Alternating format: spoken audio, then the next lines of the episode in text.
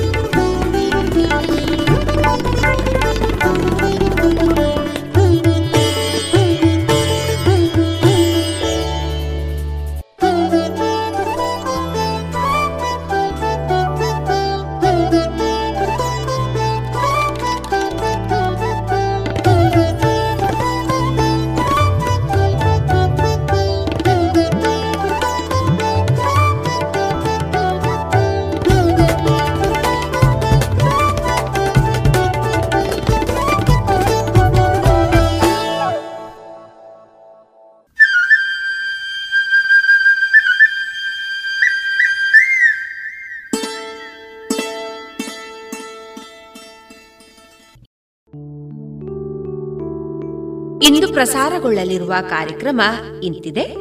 ಮೊದಲಿಗೆ ಭಕ್ತಿ ಗೀತೆಗಳು, ಮಾರುಕಟ್ಟೆ ಧಾರಣೆ, ಜಾಣ ಸುದ್ದಿ, ಸಾಹಿತ್ಯ ಸಮುನ್ನತಿ ಎರಡನೆಯ ಸರಣಿ ಕಾರ್ಯಕ್ರಮದಲ್ಲಿ ಜಿಡೆಕಲ್ಲು ಕಾಲೇಜಿನ ಪ್ರಾಧ್ಯಾಪಕರಾದ ಡಾಕ್ಟರ್ ನರೇಂದ್ರ ರೈ ದೇರ್ಲಾ ಅವರೊಂದಿಗೆ ವೃತ್ತಿ ಪ್ರವೃತ್ತಿ ಬದುಕಿನ ಅನುಭವಗಳ ಮುಂದುವರಿದ ಮಾತುಕತೆ, ಅರುಣಾ ಜಿ ಅವರ ಸಾಹಿತ್ಯದ ಗಾಯನ ಕನ್ನಡ ಲೇಖಕರಾದ ಶ್ರೀ ಜಯಪ್ರಕಾಶ್ ಪುತ್ತೂರು ಅವರ, ಹಮಾರ ಪಿಯಾರೋ ಪುಸ್ತಕದ ಕುರಿತು ಡಾಕ್ಟರ್ ಶ್ರೀಧರ್ ಎಚ್ಜಿ ಅವರಿಂದ ಪರಿಚಯ.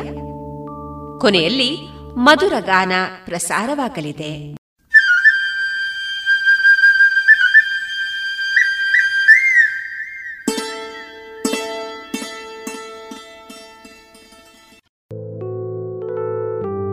ಇದೀಗ ಭಕ್ತಿ ಗೀತೆಗಳನ್ನ ಕೇಳೋಣ.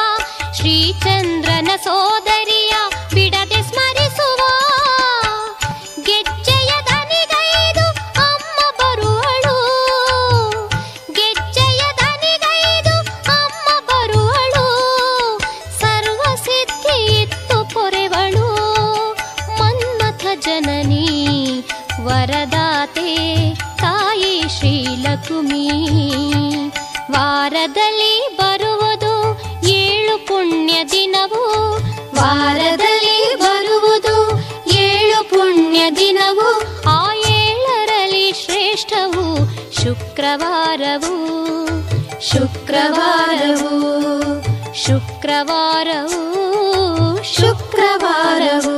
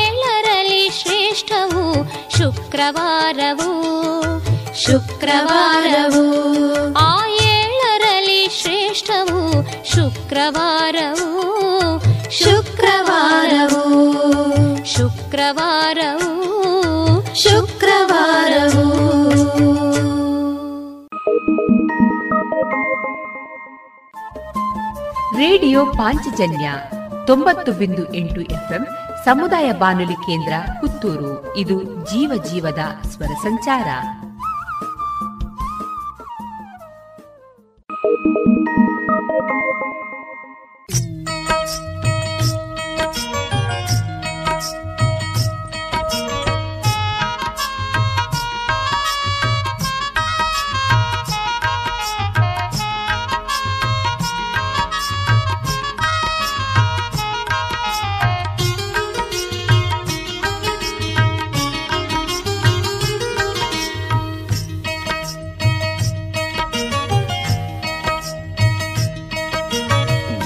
ಗೊರವನಹಳ್ಳಿಯ ಕಥೆಯನ್ನು ಕೇಳೆ ಮಾನವ ಜನುಮವು ಪಾವನವು.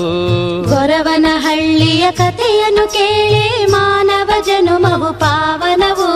ಸಿರಿಯನು ಕರುಣಿಸೊಲಕುಮಿಯ ಸ್ಮರಿಸೆ ಸಂತಸ ಜೀವನಾನು ದಿನವು ಸಿರಿಯನು ಕರುಣಿಸೊಲಕುಮೆಯ ಸ್ಮರಿಸೆ ಸಂತಸ ಜೀವನ ಅನುದಿನವು ಗೊರವನಹಳ್ಳಿಯ ಕಥೆಯನ್ನು ಕೇಳೆ ಮಾನವ ಜನುಮವು ಪಾವನವು. ಸಿರಿಯನು ಕರುಣಿಸೋ ಲಕುಮಿಯ ಸ್ಮರಿಸೆ ಸಂತಸ ಜೀವನ ಅನುದಿನವು. ಸಂತಸ ಜೀವನ ಅನುದಿನವು.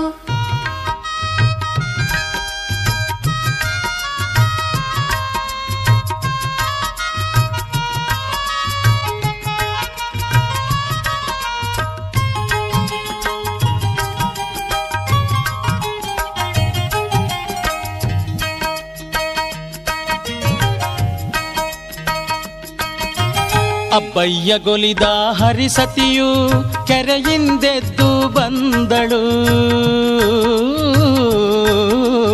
ಅಬ್ಬಯ್ಯಗೊಲಿದ ಹರಿಸತಿಯು ಕೆರೆಯಿಂದೆದ್ದು ಬಂದಳು. ಭಕ್ತನ ಮನೆಯನ್ನು ಸೇರಿದ ದೇವಿ ಧಾನ್ಯದ ಸುರಿ ಮಳೆ ಸುರಿಸಿದಳು. ಭಕ್ತನ ಮನೆಯನ್ನು ಸೇರಿದ ದೇವಿ ಧಾನ್ಯದ ಸುರಿ ಮಳೆ ಸುರಿಸಿದಳು.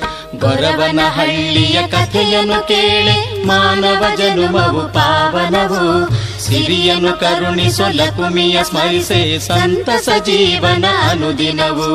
ಸಂತಸ ಜೀವನ ಅನುದಿನವು.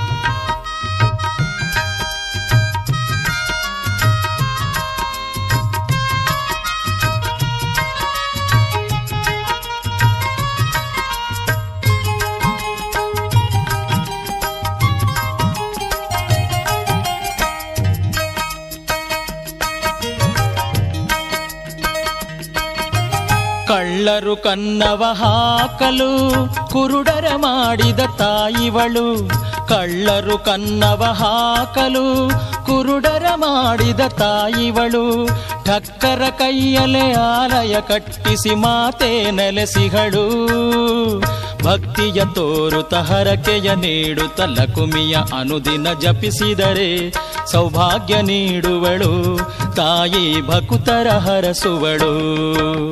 ಗೊರವನ ಹಳ್ಳಿಯ ಕಥೆಯನ್ನು ಕೇಳೆ ಮಾನವ ಜನ್ಮವು ಪಾವನವು. ಕೊರವನ ಹಳ್ಳಿಯ ಕಥೆಯನ್ನು ಕೇಳೆ ಮಾನವ ಜನುಮವು ಪಾವನವು.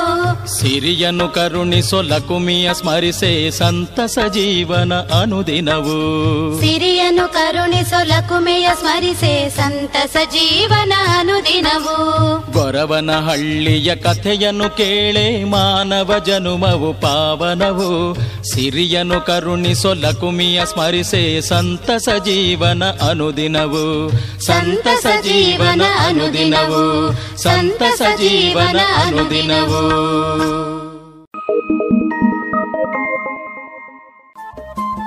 ರೇಡಿಯೋ ಪಾಂಚಜನ್ಯ ತೊಂಬತ್ತು ಬಿಂದು ಎಂಟು ಎಫ್ಎಂ ಸಮುದಾಯ ಬಾನುಲಿ ಕೇಂದ್ರ ಪುತ್ತೂರು. ಇದು ಜೀವ ಜೀವದ ಸ್ವರ ಸಂಚಾರ. Thank you.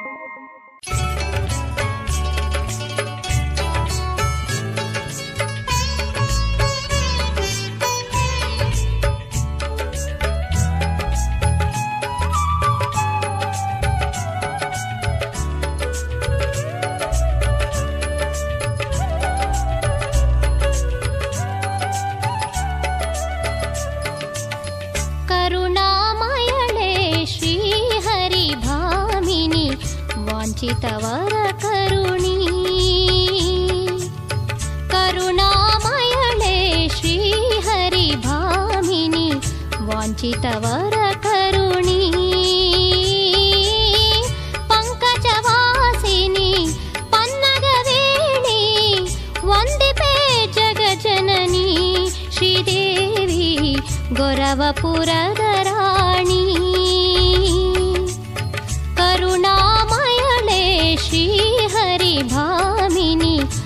वञ्चितवर करुणी पङ्कजवासिनी पन्नगवेणी वन्दिपे जगजननी श्रीदेवी गौरवपुरद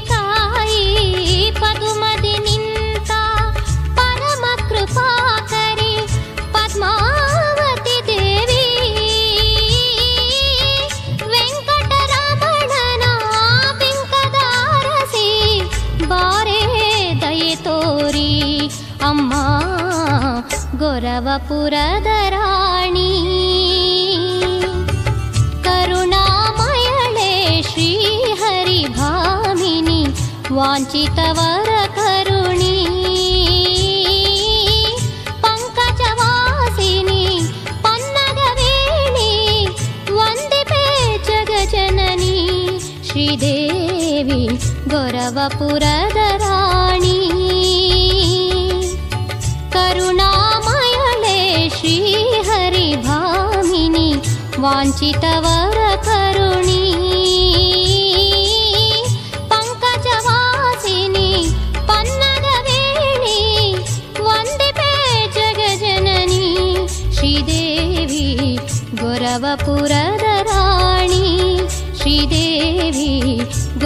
ಗೊರವಪುರದ ರಾಣಿ, ಶ್ರೀದೇವಿ ಗೊರವಪುರದ ರಾಣಿ.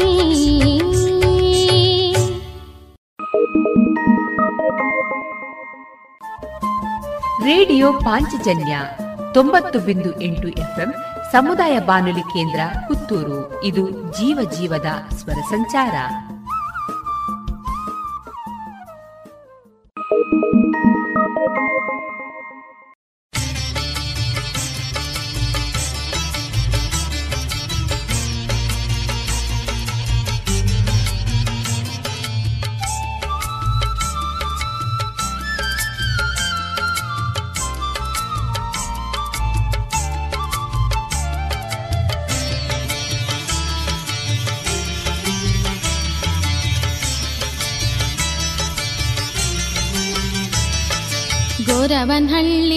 ಲಕ್ಷ್ಮೀ ದೇವಿ ನಿನಗೆ ಆರತಿ ಹರಿಯ ಹೃದಯ ದರಸಿ ನಿನಗೆ ಮುತ್ತಿನಾರತಿ ಗೊರವನಳ್ಳಿ ಲಕುಮಿ ದೇವಿ ನಿನಗೆ ಆರತಿ ಹರಿಯ ಹೃದಯ ದರಸಿ ನಿನಗೆ ಮುತ್ತಿನಾರತಿ ರಂ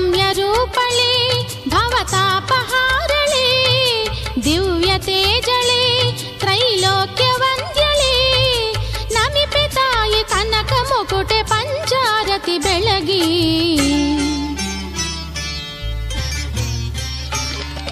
ಗೊರವನಳ್ಳಿ ಲಕುಮಿದೇವಿ ನಿನಗೆ ಆರತಿ. ಹರಿಯ ಹೃದಯ ದರಸಿ ನಿನಗೆ ಮುತ್ತಿನಾರತಿ ಗೊರವನಹಳ್ಳಿ ಲಕುಮಿದೇವಿ ನಿನಗೆ ಆರತಿ. ಹರಿಯ ಹೃದಯ ದರಸಿ ನಿನಗೆ ಮುತ್ತಿನಾರತಿ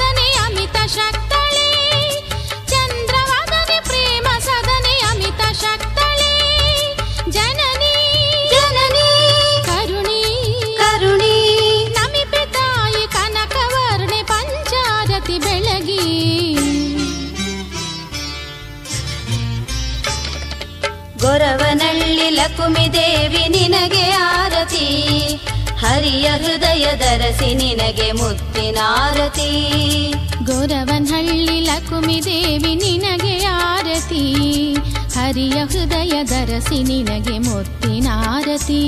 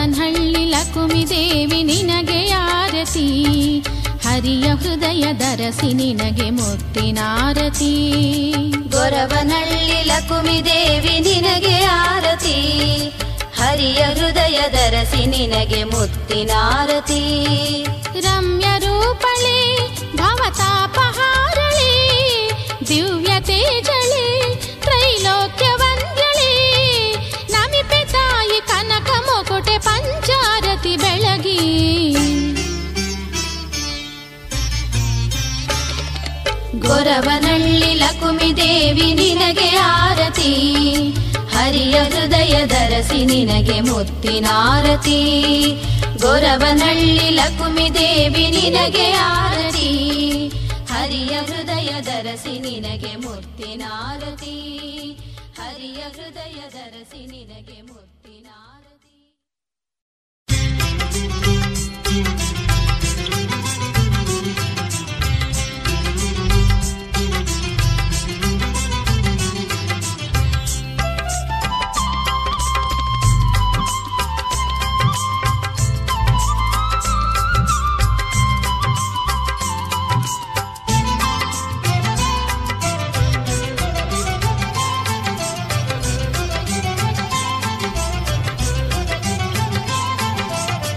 जय जय सुमनसवन्दिते माते मङ्गल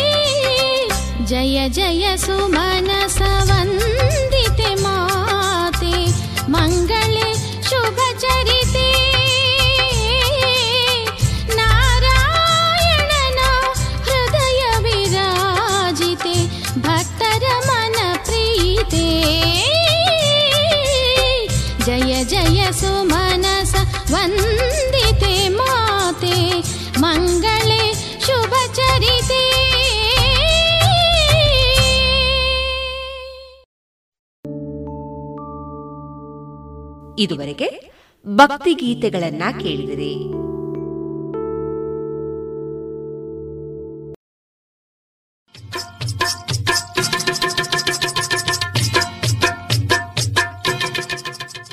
ಮಾರುಕಟ್ಟೆ ಧಾರಣೆ ಇಂತಿದೆ. ಹೊಸ ಅಡಿಕೆ ಇನ್ನೂರ ಇಪ್ಪತ್ತ ಐದರಿಂದ ಮುನ್ನೂರ ಅರವತ್ತು, ಹಳೆ ಅಡಿಕೆ ಮುನ್ನೂರ ಐದರಿಂದ ನಾಲ್ಕುನೂರ ಹದಿನೈದು, ಡಬಲ್ ಚೋಲ್ ಮುನ್ನೂರ ಐದರಿಂದ ನಾಲ್ಕುನೂರ ಹದಿನೈದು, ಹಳೆ ಪಟೋರ ಇನ್ನೂರರಿಂದ ಮುನ್ನೂರ ಮೂವತ್ತ ಐದು ಹೊಸ ಪಟೋರ ನೂರ ಎಪ್ಪತ್ತ ಐದರಿಂದ ಮುನ್ನೂರ ಹದಿನೈದು, ಹಳೆ ಉಳ್ಳಿಗಡ್ಡೆ ನೂರ ಹತ್ತರಿಂದ ಇನ್ನೂರ ಮೂವತ್ತ ಐದು ಹೊಸ ಉಳ್ಳಿಗಡ್ಡೆ ನೂರ ಹತ್ತರಿಂದ ಇನ್ನೂರ ಮೂವತ್ತು, ಹಳೆ ಕರಿಗೋಟು ನೂರ ಹತ್ತರಿಂದ ಇನ್ನೂರ ಐವತ್ತ ಐದು ಹೊಸ ಕರಿಗೋಟು ನೂರ ಹತ್ತರಿಂದ ಇನ್ನೂರ ಐವತ್ತ ಐದು ಕೊಕ್ಕೋ ಧಾರಣೆ, ಹಸಿ ಕೊಕ್ಕೋ ಐವತ್ತ ಐದರಿಂದ ಅರವತ್ತು ಒಣಕೊಕ್ಕೋ ನೂರ ನಲವತ್ತ ಐದರಿಂದ ನೂರ ಎಪ್ಪತ್ತ ಐದು ಕಾಳುಮೆಣಸು ಇನ್ನೂರ ಐವತ್ತರಿಂದ ಮುನ್ನೂರ ಮೂವತ್ತು, ರಬ್ಬರ್ ಧಾರಣೆ ಗ್ರೇಡ್ ನೂರ ಐವತ್ತು ರೂಪಾಯಿ ಲಾಟ್ ನೂರ ಹದಿನೆಂಟು ರೂಪಾಯಿ ಸ್ಕ್ರ್ಯಾಪ್ ಒಂದು ಎಪ್ಪತ್ತ ಒಂಬತ್ತು ರೂಪಾಯಿ ಸ್ಕ್ರ್ಯಾಪ್ ಎರಡು ಎಪ್ಪತ್ತ ಒಂದು ರೂಪಾಯಿ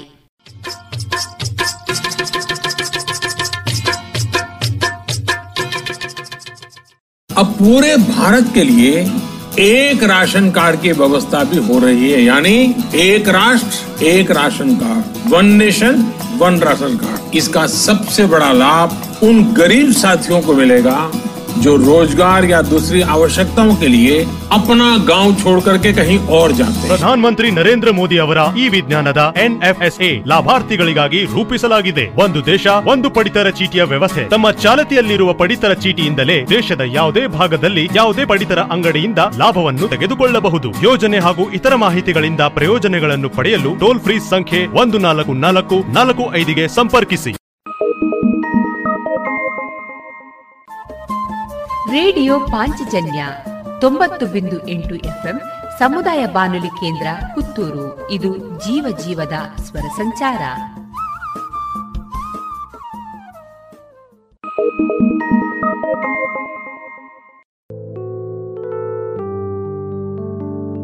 ಇನ್ನೀಗ ಕೇಳಿ ಜಾಣ ಸುದ್ದಿ.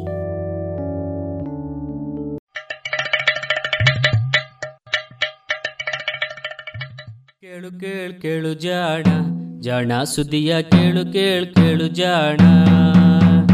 ಇಂದು ಹಂದು ಮುಂದು ಹಿಂದು ಹರಿವು ತಿಳಿವು ಚುಟುಕು ಬೆರಗು ನಿತ್ಯ ನುಡಿಯುವತ್ತು ತರಲು, ನಿತ್ಯ ನುಡಿಯುವತ್ತು ತರಲು. ಕೇಳಿ ಜಾಣರ, ಜಾಣ ಸುದ್ದಿಯ ಕೇಳು ಕೇಳು ಕೇಳು ಜಾಣ ಜಾಣ ಸುದ್ದಿಯ ಕೇಳು ಕೇಳು ಕೇಳು ಜಾಣ.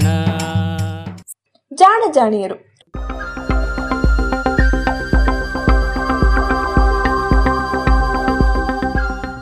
ಸೂಪರ್ ಸಂಶೋಧನೆ.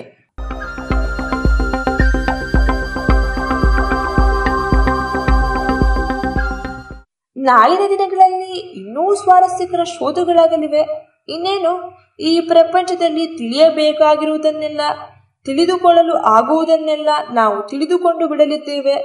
ವಿಜ್ಞಾನದ ದಿನಗಳು ಕೊನೆಗೊಳ್ಳಲಿವೆ ಎಂದು ಹೇಳುವುದು ಇತ್ತೀಚೆಗೆ ಕೆಲವು ದುರಂತವಾದಿಗಳಿಗೆ ಫ್ಯಾಷನ್ ಆಗೋಗಿದೆ. ಈ ದೃಷ್ಟಿಕೋನವನ್ನ ನಾನು ಒಪ್ಪೋದಿಲ್ಲ. ಜನಪ್ರಿಯ ಅಮೆರಿಕನ್ ಲೇಖಕ ಮಾರ್ಕ್ ಟ್ವೆನ್, ನನ್ನ ಸಾವಿನ ಸುದ್ದಿಗಳು ಉತ್ಪ್ರೇಕ್ಷೆಯವು ಎಂದಿದ್ದನಲ್ಲ? ಅದೇ ಮಾತು. ವಿಜ್ಞಾನದ ಸಾವಿಗೂ ಅನ್ವಯವಾಗುತ್ತದೆ. ನಾವು ವಿಜ್ಞಾನ ಮತ್ತು ತಂತ್ರಜ್ಞಾನದ ಲಾಭವನ್ನು ಅನುಭವಿಸುತ್ತಿರುವ ಯುಗದಲ್ಲಿದ್ದೇವೆ. ಟೆಲಿವಿಷನ್ನು, ಕಂಪ್ಯೂಟರ್ಗಳನ್ನು, ಅವುಗಳೊಳಗಿರುವ ಟ್ರಾನ್ಸಿಸ್ಟರು ಮತ್ತು ಇತರೆ ಎಲೆಕ್ಟ್ರಾನಿಕ್ಸುಗಳನ್ನು ಗಮನಿಸದೆಯೇ ಕಣ್ಣು ಮನಸ್ಸು ಮುಚ್ಚಿಕೊಂಡು ಚಾಲಿಸುತ್ತೇವೆ. ವೈದ್ಯಕೀಯ ವಿಜ್ಞಾನದಲ್ಲಂತೂ ಡಿಎನ್ಎ, ಎಕ್ಸ್ರೇಗಳು ಹಾಗೂ ಮ್ಯಾಗ್ನೆಟಿಕ್ ರೆಸೊನೆನ್ಸ್ ಶೋಧಕಗಳು ತಂದಿರುವ ಲಾಭವನ್ನು ನಿರ್ಯೋಜನೆಯಿಂದ ಅನುಭವಿಸುತ್ತಿದ್ದೇವೆ.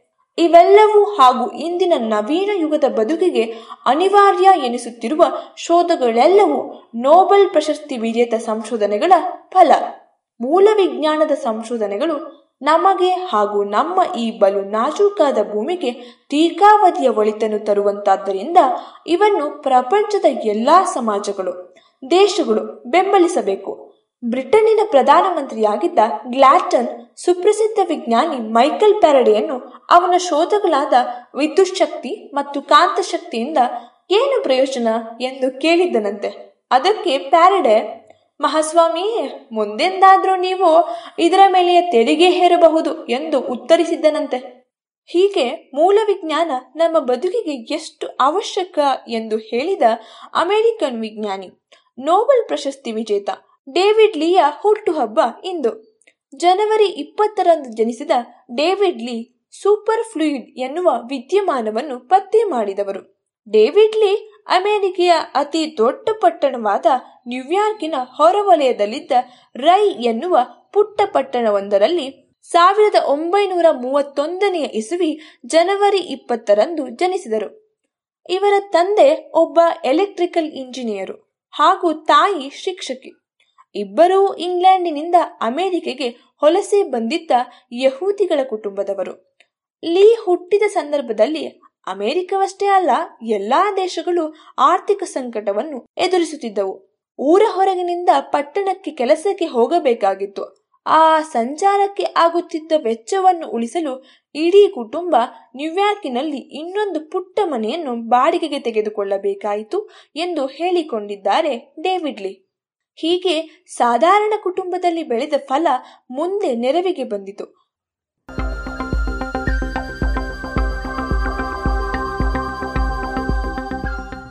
ಬಾಲ್ಯದಲ್ಲಿ ಲೀಗೆ ತನ್ನ ಸುತ್ತಮುತ್ತಲಿನ ಪರಿಸರದಲ್ಲಿದ್ದ ಜೀವಿಗಳು ಸಸ್ಯಗಳಲ್ಲಿ ಬಹಳಷ್ಟು ಆಸಕ್ತಿ ಇತ್ತು. ಮನೆಯ ಬಳಿಯೇ ಇದ್ದ ಕಡಲದಿರದಲ್ಲಿ ಸಿಗುತ್ತಿದ್ದ ಹಾವು ಉಪ್ಪಟೆಗಳನ್ನು ಸಂಗ್ರಹಿಸುತ್ತಿದ್ದರು. ಜೊತೆಗೆ ರೈಲುಗಳು ಎಂದರೆ ಅಪಾರ ಆಸಕ್ತಿ. ರೈಲುಗಳ ವಿವರ, ವೇಳಾಪಟ್ಟಿ ಜೊತೆಗೆ ವಿವಿಧ ಪ್ರವಾಸಿ ತಾಣಗಳ ಬಗ್ಗೆ ವಿವರಗಳನ್ನು ಸಂಗ್ರಹಿಸಿ ಇಟ್ಟುಕೊಳ್ಳುತ್ತಿದ್ದನಂತೆ. ಆ ವಯಸ್ಸಿನಲ್ಲಿಯೇ ಪಯಣದ ಬಗ್ಗೆ ಸಲಹೆ, ಸೂಚನೆಗಳನ್ನು ನೀಡುವಷ್ಟು ಮಾಹಿತಿ ಅವರಲ್ಲಿರುತ್ತಿತ್ತು. ಹಲವು ವಿಷಯಗಳಲ್ಲಿ ಆಸಕ್ತಿ ಬೆಳೆಸಿಕೊಂಡ ಲೀ ಅವರಿಗೆ ಹವಾಮಾನದ ಬಗ್ಗೆ ಬಲು ಕುತೂಹಲ. ಒಮ್ಮೆ ಅವರ ಗ್ರಂಥಾಲಯದಲ್ಲಿ ಜೇಮ್ಸ್ ಜೀನ್ಸ್ ಎಂಬಾತ ಬರೆದಿದ್ದ ದಿ ಮಿಸ್ಟೀರಿಯಸ್ ಯೂನಿವರ್ಸ್ ಎನ್ನುವ ಪುಸ್ತಕವನ್ನು ಕಂಡು ಹಾಗೆಂದರೇನು ಎಂದು ತಂದೆಯನ್ನು ವಿಚಾರಿಸಿದ್ದ. ತಂದೆ ಅದರಲ್ಲಿರುವ ವಿಷಯಗಳು ಯಾರಿಗೂ ಅರ್ಥವಾಗುವುದಿಲ್ಲ ಎಂದಾಗ ಕುತೂಹಲದಿಂದ ಆ ಪುಸ್ತಕವನ್ನು ಓದಲು ಆರಂಭಿಸಿದರಂತೆ. ಬ್ರಹ್ಮಾಂಡದ ವಿಷಯಗಳನ್ನು ಚರ್ಚಿಸಿದ್ದ ಆ ಪುಸ್ತಕ ಪುಟ್ಟಲಿಯನ್ನು ಬೆರಗುಗೊಳಿಸಿತ್ತಲ್ಲದೆ ಭೌತ ವಿಜ್ಞಾನದಲ್ಲಿ ಆ ಬಾಲಕನ ಆಸಕ್ತಿಯನ್ನು ಕೆರಳಿಸಿತ್ತು. ಮುಂದಿನ ಬದುಕಿಗೆ ಪ್ರೇರಣೆ ಕೂಡ ಆಗಿತ್ತು. ಶಾಲಾಭ್ಯಾಸದ ನಂತರ ಡೇವಿಡ್ ಲೀ ಹಾರ್ವರ್ಡಿನಲ್ಲಿ ಪದವಿ ಅಭ್ಯಾಸವನ್ನು ಆರಂಭಿಸಿದರು. ಬಾಲ್ಯದಲ್ಲಿ ಕಪ್ಪೆ ಹಾವು ಚೇಳುಗಳಲ್ಲಿ ಆಸಕ್ತಿ ಇತ್ತಷ್ಟೇ ಹೀಗಾಗಿ ಮೊದಲಿಗೆ ತಾವು ವೈದ್ಯರಾಗಬೇಕೆಂದು ಹೊರಟವರು ನಡುಮಧ್ಯೆ ಜೀವವಿಜ್ಞಾನದಲ್ಲಿ ಆಸಕ್ತಿ ಹೊಂದಿ ಫಿಸಿಕ್ಸಿನಲ್ಲೇ ಮುಂದುವರಿಯಲು ನಿಶ್ಚಯಿಸಿದರು. ಆ ವೇಳೆಗೆ ಅಮೆರಿಕ ಮತ್ತು ಕೊರಿಯಾ ನಡುವೆ ಯುದ್ಧ ಏರ್ಪಟ್ಟಿತ್ತು. ಸ್ವಯಂ ಇಚ್ಛೆಯಿಂದ ಡೇವಿಡ್ಲಿ ಸೇನೆಗೆ ಸೇರಿದ್ರು. ಅಲ್ಲಿ ಯುದ್ಧ ಭೂಮಿಯಲ್ಲಿ ಇಪ್ಪತ್ತೆರಡು ತಿಂಗಳು ದುಡಿಯಬೇಕಾಯಿತು. ಈ ಸಂದರ್ಭದಲ್ಲಿ ಕೊರಿಯಾದ ಯುದ್ಧ ಭೂಮಿಯಲ್ಲಿ ಇವರಿಗೆ ಇನ್ನೊಬ್ಬ ಗೆಳೆಯ ಸಿಕ್ಕಿದ್ರು. ಅವರೇ ಹರ್ಬರ್ಟ್ ಫ್ರೈಡ್. ಈತ ಕನೆಕ್ಟಿಕಟ್ ವಿಶ್ವವಿದ್ಯಾನಿಲಯದಲ್ಲಿ ಪದವಿ ಪಡೆದಿದ್ದ. ಭೌತ ವಿಜ್ಞಾನದಲ್ಲಿ ಇಬ್ಬರಿಗೂ ಆಸಕ್ತಿ. ಹೀಗಾಗಿ ಯುದ್ಧ ಭೂಮಿಯಲ್ಲಿ ರಾತ್ರಿ ಕಾವಲು ಕಾಯುವ ವೇಳೆ ಇಬ್ಬರು ಭೌತ ವಿಜ್ಞಾನದ ವಿಷಯಗಳನ್ನು ಸುದೀರ್ಘವಾಗಿ ಚರ್ಚಿಸುತ್ತಿದ್ದರಂತೆ. ಯುದ್ಧ ಭೂಮಿಯಿಂದ ಮರಳಿದ ಮೇಲೆ ಮತ್ತೆ ಕನೆಕ್ಟಿಕಟ್ ವಿಶ್ವವಿದ್ಯಾನಿಲಯದಲ್ಲಿಯೇ ವಿದ್ಯಾಭ್ಯಾಸವನ್ನು ಮುಂದುವರಿಸಿದಲ್ಲಿ. ಡಾಕ್ಟರೇಟ್ ಮುಗಿಸಿ ಕಾರ್ನೆಲ್ ವಿಶ್ವವಿದ್ಯಾನಿಲಯವನ್ನು ಸೇರಿದರು. ಅಲ್ಲಿ ಪ್ರೊಫೆಸರ್ ಚಾರ್ಲಸ್ ರೆನಾಲ್ಡ್ಸ್ ಜೊತೆಗೆ ಕೆಲಸ ಮಾಡುವ ಅವಕಾಶ ಸಿಕ್ತು. ಚಾರ್ಲ್ಸ್ ರೆನಾಲ್ಡ್ ದ್ರವಗಳ ಚಲನೆಯ ಬಗ್ಗೆ ವಿಶೇಷವಾದ ಅಧ್ಯಯನಗಳನ್ನು ನಡೆಸಿದ್ರು. ಅತಿ ದ್ರವಗಳ ಬಗ್ಗೆಯೂ ಅವರು ಸಂಶೋಧನೆ ನಡೆಸಿದ್ರು. ಅತಿ ದ್ರವಗಳು ಎಂದರೆ ಇನ್ನೇನಲ್ಲ? ಸಾಮಾನ್ಯವಾಗಿ ನೀರು ಮೊದಲಾದ ದ್ರವಗಳ ಹರಿವು ಅವುಗಳೆಷ್ಟು ಬಿಸಿ ಅಥವಾ ತಣ್ಣಗಿವೆ ಎನ್ನುವುದನ್ನು ಅವಲಂಬಿಸಿವೆ. ಬಿಸಿಯಾಗುತ್ತಿದ್ದಂತೆ ದ್ರವಗಳ ಸ್ನಿಗ್ಧತೆ ಅಥವಾ ಜಿಗುಟುತನ ಕಡಿಮೆಯಾಗುತ್ತದೆ ಎನ್ನುವುದು ಎಲ್ಲರಿಗೂ ಗೊತ್ತು. ಆದರೆ ಕೆಲವು ಅನಿಲಗಳನ್ನು ತಣಿಸಿದಾಗ ಅವು ದ್ರವಗಳಾಗುತ್ತವಷ್ಟೇ. ಇವು ಇನ್ನೂ ತಣಿಸಿದಾಗ ಹೇಗೆ ವರ್ತಿಸುತ್ತವೆ ಎನ್ನುವುದು ಕೌತುಕಮಯ ಫಿಸಿಕ್ಸ್. ಅದರಲ್ಲೂ ಹೀಲಿಯಂ ಅನಿಲವನ್ನು ದ್ರವವಾಗಿಸಿ ಬಹಳ ತಣಿಸಿದರೆ ಅದು ದ್ರವವೇ ಅಲ್ಲವೇನು ಎನ್ನುವಂತೆ ವರ್ತಿಸುತ್ತದೆ ಎಂದು ತಿಳಿದಿತ್ತು. ರೆನಾಲ್ಡ್ ಈ ಬಗ್ಗೆ ಸಂಶೋಧನೆ ನಡೆಸಿದರು. ಲೀ ಅವರ ಜೊತೆಗೂಡಿದಾಗ ಅವರಿಗೂ ಈ ಶೀತಲ ಉಷ್ಣತೆಯ ವಿದ್ಯಮಾನಗಳಲ್ಲಿ ಆಸಕ್ತಿ ಹುಟ್ಟಿತು. ತಾವು ಮುಂದೆ ಈ ಶೀತಲ ವಿದ್ಯಮಾನಗಳನ್ನು ಕುರಿತೇ ಅಧ್ಯಯನ ಮುಂದುವರಿಸಬೇಕು ಎಂದು ಅವರು ತೀರ್ಮಾನಿಸಿದರು. ಹೀಗೆ ಆರಂಭವಾಯಿತು ಲೀ ಅವರ ಶೀತಲ ಜೀವನ.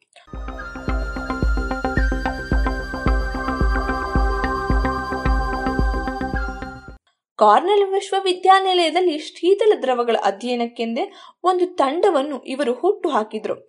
ಅದಕ್ಕೆ ಬೇಕಾದ ಪ್ರಯೋಗಾಲಯವನ್ನು ಕೂಡ ಸ್ಥಾಪಿಸಿದ್ರು. ಈ ಸಂದರ್ಭದಲ್ಲಿ ಎರಡು ತೊಂದರೆಗಳು ಅಡ್ಡಿಯಾದವು ಎಂದು ಲೀ ಒಬ್ಬ ಪತ್ರಕರ್ತರಿಗೆ ಬರೆದ ಪತ್ರಗಳಲ್ಲಿ ಹೇಳಿಕೊಂಡಿದ್ದಾರೆ. ಇವರ ಪ್ರಯೋಗಾಲಯದ ಬಳಿಯಲ್ಲಿ ಹೊಸದೊಂದು ಕಟ್ಟಡ ನಿರ್ಮಾಣವಾಗುತ್ತಿತ್ತು. ಅದಕ್ಕಾಗಿ ನೆಲವನ್ನು ಹಗೆದಾಗ ಆಕಸ್ಮಿಕವಾಗಿ ಅದು ಇವರ ಇಡೀ ಪ್ರಯೋಗಾಲಯವೇ ಕುಸಿಯುವಂತೆ ಮಾಡಿತಂತೆ. ಹೀಗಾಗಿ ಎರಡು ವರ್ಷಗಳ ಕಾಲ ಇವರ ಬೇರೆ, ಇವರು ಬೇರೆ ಕಟ್ಟಡದಲ್ಲಿ ಕೆಲಸ ಮಾಡಬೇಕಾಯಿತು. ಇದು ಇವರ ಅಧ್ಯಯನಗಳನ್ನು ತುಸು ವಿಳಂಬವಾಗುವಂತೆ ಮಾಡಿತ್ತು. ಇನ್ನೊಂದು, ತಾವು ತರ್ಕಿಸಿದಷ್ಟು ಶೀತಲ ಉಷ್ಣತೆಗೆ ಹೀಲಿಯಂ ಅನ್ನು ತಣಿಸುವುದು. ತಮ್ಮ ಊಹೆಗಳನ್ನು ನಿರೂಪಿಸಬೇಕೆಂದರೆ ಹೀಲಿಯಂ ಅನ್ನು ಆಬ್ಸಲ್ಯೂಟ್ ಉಷ್ಣತೆ ಅಂದರೆ ಮೈನಸ್ ಇನ್ನೂರ ಎಪ್ಪತ್ಮೂರು ಡಿಗ್ರಿ ಸೆಂಟಿಗ್ರೇಡ್ಗಿಂತಲೂ ಕೇವಲ ಸೊನ್ನೆ ಪಾಯಿಂಟ್ ಸೊನ್ನೆ ಎರಡು ಡಿಗ್ರಿ ಹೆಚ್ಚು ಇರುವ ಉಷ್ಣತೆಗೆ ತಣಿಸಬೇಕಿತ್ತು. ಅಂತಹ ಯಾವುದೇ ರೆಫ್ರಿಜರೇಟರ್ ಆಗ ಇರಲಿಲ್ಲ. ಇವರ ಅದೃಷ್ಟಕ್ಕೆ ಅದೇ ವೇಳೆಗೆ ಇಂಗ್ಲೆಂಡಿನಲ್ಲಿ ಹೆನ್ರಿ ಹಾಲ್ ಎಂಬುವವರು ಒಂದು ಹೊಸ ತಣಿಸುವ ತಂತ್ರವನ್ನು ರೂಪಿಸಿದ್ದರು. ಇದು ತಮ್ಮ ಕೆಲಸಕ್ಕೂ ಒದಗಬಹುದು ಎಂದು ತರ್ಕಿಸಿದಲ್ಲಿ ಅದೇ ತಂತ್ರವನ್ನು ಬಳಸಿ ಹೊಸದೊಂದು ಶೀತಕವನ್ನು ತಯಾರಿಸಿ ಪ್ರಯೋಗಾಲಯಗಳಲ್ಲಿ ಬಳಸಿದರಂತೆ. ಅದುವರೆಗೂ ಹೀಲಿಯಂನ ಸಮಸ್ತಾನಿ ಹೀಲಿಯಂ ಮೂರು ಎನ್ನುವ ಅಣುವನ್ನು ಹೀಗೆ ಅತಿದ್ರವವನ್ನಾಗಿ ಮಾಡಲು ಸಾಧ್ಯವಾಗಿರಲಿಲ್ಲ. ಏಕೆಂದರೆ ಇದರಲ್ಲಿರುವ ಎಲೆಕ್ಟ್ರಾನುಗಳ ಗುಣಗಳು ಸಾಮಾನ್ಯ ಹೀಲಿಯಂ ನಾಲ್ಕರಲ್ಲಿರುವ ಎಲೆಕ್ಟ್ರಾನುಗಳ ಗುಣಗಳಿಗಿಂತಲೂ ತುಸು ಭಿನ್ನವಾಗಿತ್ತು. ಹೀಗಾಗಿ ಇದನ್ನು ಅತಿದ್ರವವನ್ನಾಗಿ ಮಾಡಲಾಗದು ಎಂದು ಎಲ್ಲರೂ ಭಾವಿಸಿದ್ದರು. ಆದರೆ ಡೇವಿಡ್ ಲೀ ಮತ್ತು ಅವರ ತಂಡ ಇದನ್ನು ಸಾಧಿಸಿತು. ಹಾಗೆಯೇ ಈ ಹೀಲಿಯಂ ಮೂರು ಅಣುಗಳ ರಾಸಾಯನಿಕ ಮತ್ತು ಭೌತಿಕ ಗುಣಗಳು ಏಕೆ ಆಗಿವೆ ಎನ್ನುವುದನ್ನು ವಿವರಿಸಿದವು. ಈ ಕಾರ್ಯಕ್ಕಾಗಿ ಲೀ ಅವರಿಗೆ ಸಾವಿರದ ಒಂಬೈನೂರ ತೊಂಬತ್ತಾರರ ನೋಬೆಲ್ ಪಾರಿತೋಷಕ ಲಭಿಸಿತು. ಇಂತಹ ಸಾಧಾರಣ ಕುಟುಂಬದ ಅಸಾಧಾರಣ ಬದುಕಿನ ಶೀತಲ ವಿದ್ಯಮಾನಗಳನ್ನು ತರ್ಕಿಸಿ ಸೂಪರ್ ದ್ರವಗಳನ್ನು ಸೃಷ್ಟಿಸಿದ ಡೇವಿಡ್ ಲೀ ಹುಟ್ಟಿದ ದಿನ, ಅದೇ ಜನವರಿ ಇಪ್ಪತ್ತು.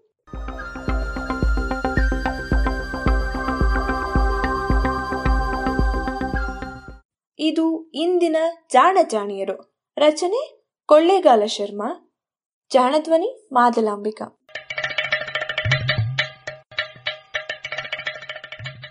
ಜಾಣ ಸುದ್ದಿಯ ಬಗ್ಗೆ ಸಲಹೆ, ಸಂದೇಹಗಳು ಇದ್ದಲ್ಲಿ ನೇರವಾಗಿ ಒಂಬತ್ತು, ಎಂಟು ಎಂಟು, ಆರು ಆರು, ನಾಲ್ಕು, ಸೊನ್ನೆ, ಮೂರು, ಎರಡು, ಎಂಟು ಈ ನಂಬರಿಗೆ ವಾಟ್ಸಪ್ ಮಾಡಿ ಇಲ್ಲವೇ ಕರೆ ಮಾಡಿ.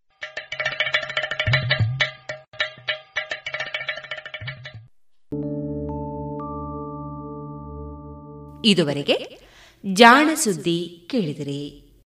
SRK Ladders Puttur. ವಿದ್ಯುತ್ ಆಘಾತದಿಂದ ರಕ್ಷಿಸಲು ನೂತನ ಮಾದರಿಯ ಸುರಕ್ಷಿತ ಫೈಬರ್ ಪೈಪ್ಸ್ ಏಣಿಗಳು. ಅಡಿಕೆ ಕಾಳು ಮೆಣಸು ಕೊಯ್ಯಲು ಹಾಗೂ ಮರ ಹತ್ತುವ ಏಣಿ ಮತ್ತು ದೋಟಿಗಳು. ಕಾಳು ಮೆಣಸು ಕೋಡು ಬೇರ್ಪಡಿಸುವ ವಿನೂತನ ಶೈಲಿ ಹಾಗೂ ವಿವಿಧ ಮಾದರಿಯ ಯಂತ್ರಗಳು. ಮಾನವ ಹಾಗೂ ಯಂತ್ರಚಾಲಿತ ಗಾಡಿಗಳು. ತಯಾರಕರು ಎಸ್ಆರ್ಕೆ ಲ್ಯಾಡರ್ಸ್ ಪುತ್ತೂರು. ಮೊಬೈಲ್ ಒಂಬತ್ತು ನಾಲ್ಕು ನಾಲ್ಕು ಎಂಟು ನಾಲ್ಕು ಆರು ಮೂರು ನಾಲ್ಕು ಸೊನ್ನೆ ನಾಲ್ಕು. ವಿವರಗಳಿಗಾಗಿ W W W dot SRK ladders dot com.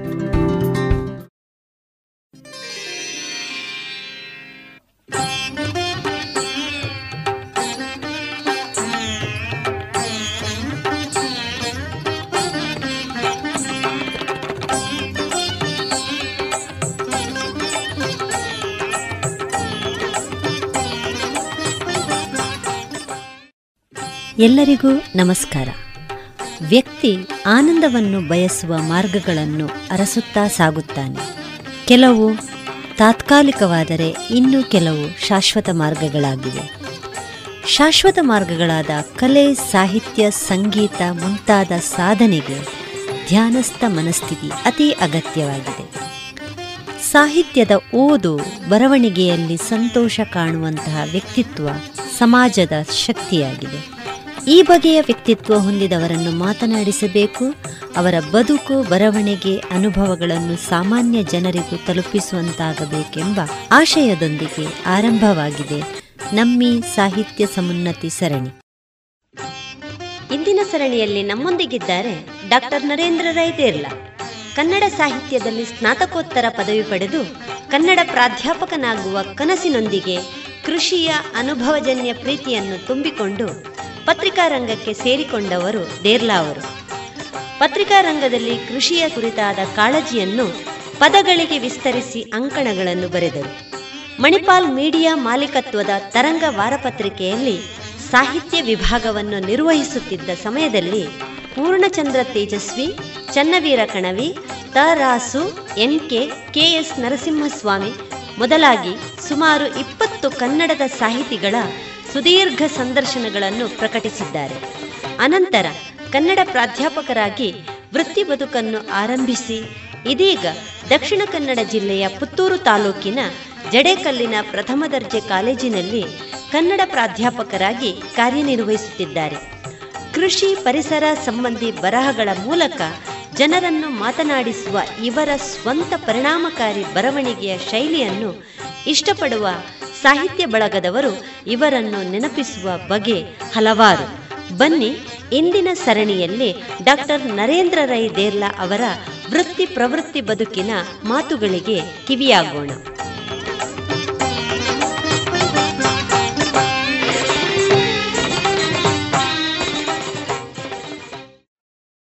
ಪತ್ರಿಕೋದ್ಯಮ ಏನಿದೆ?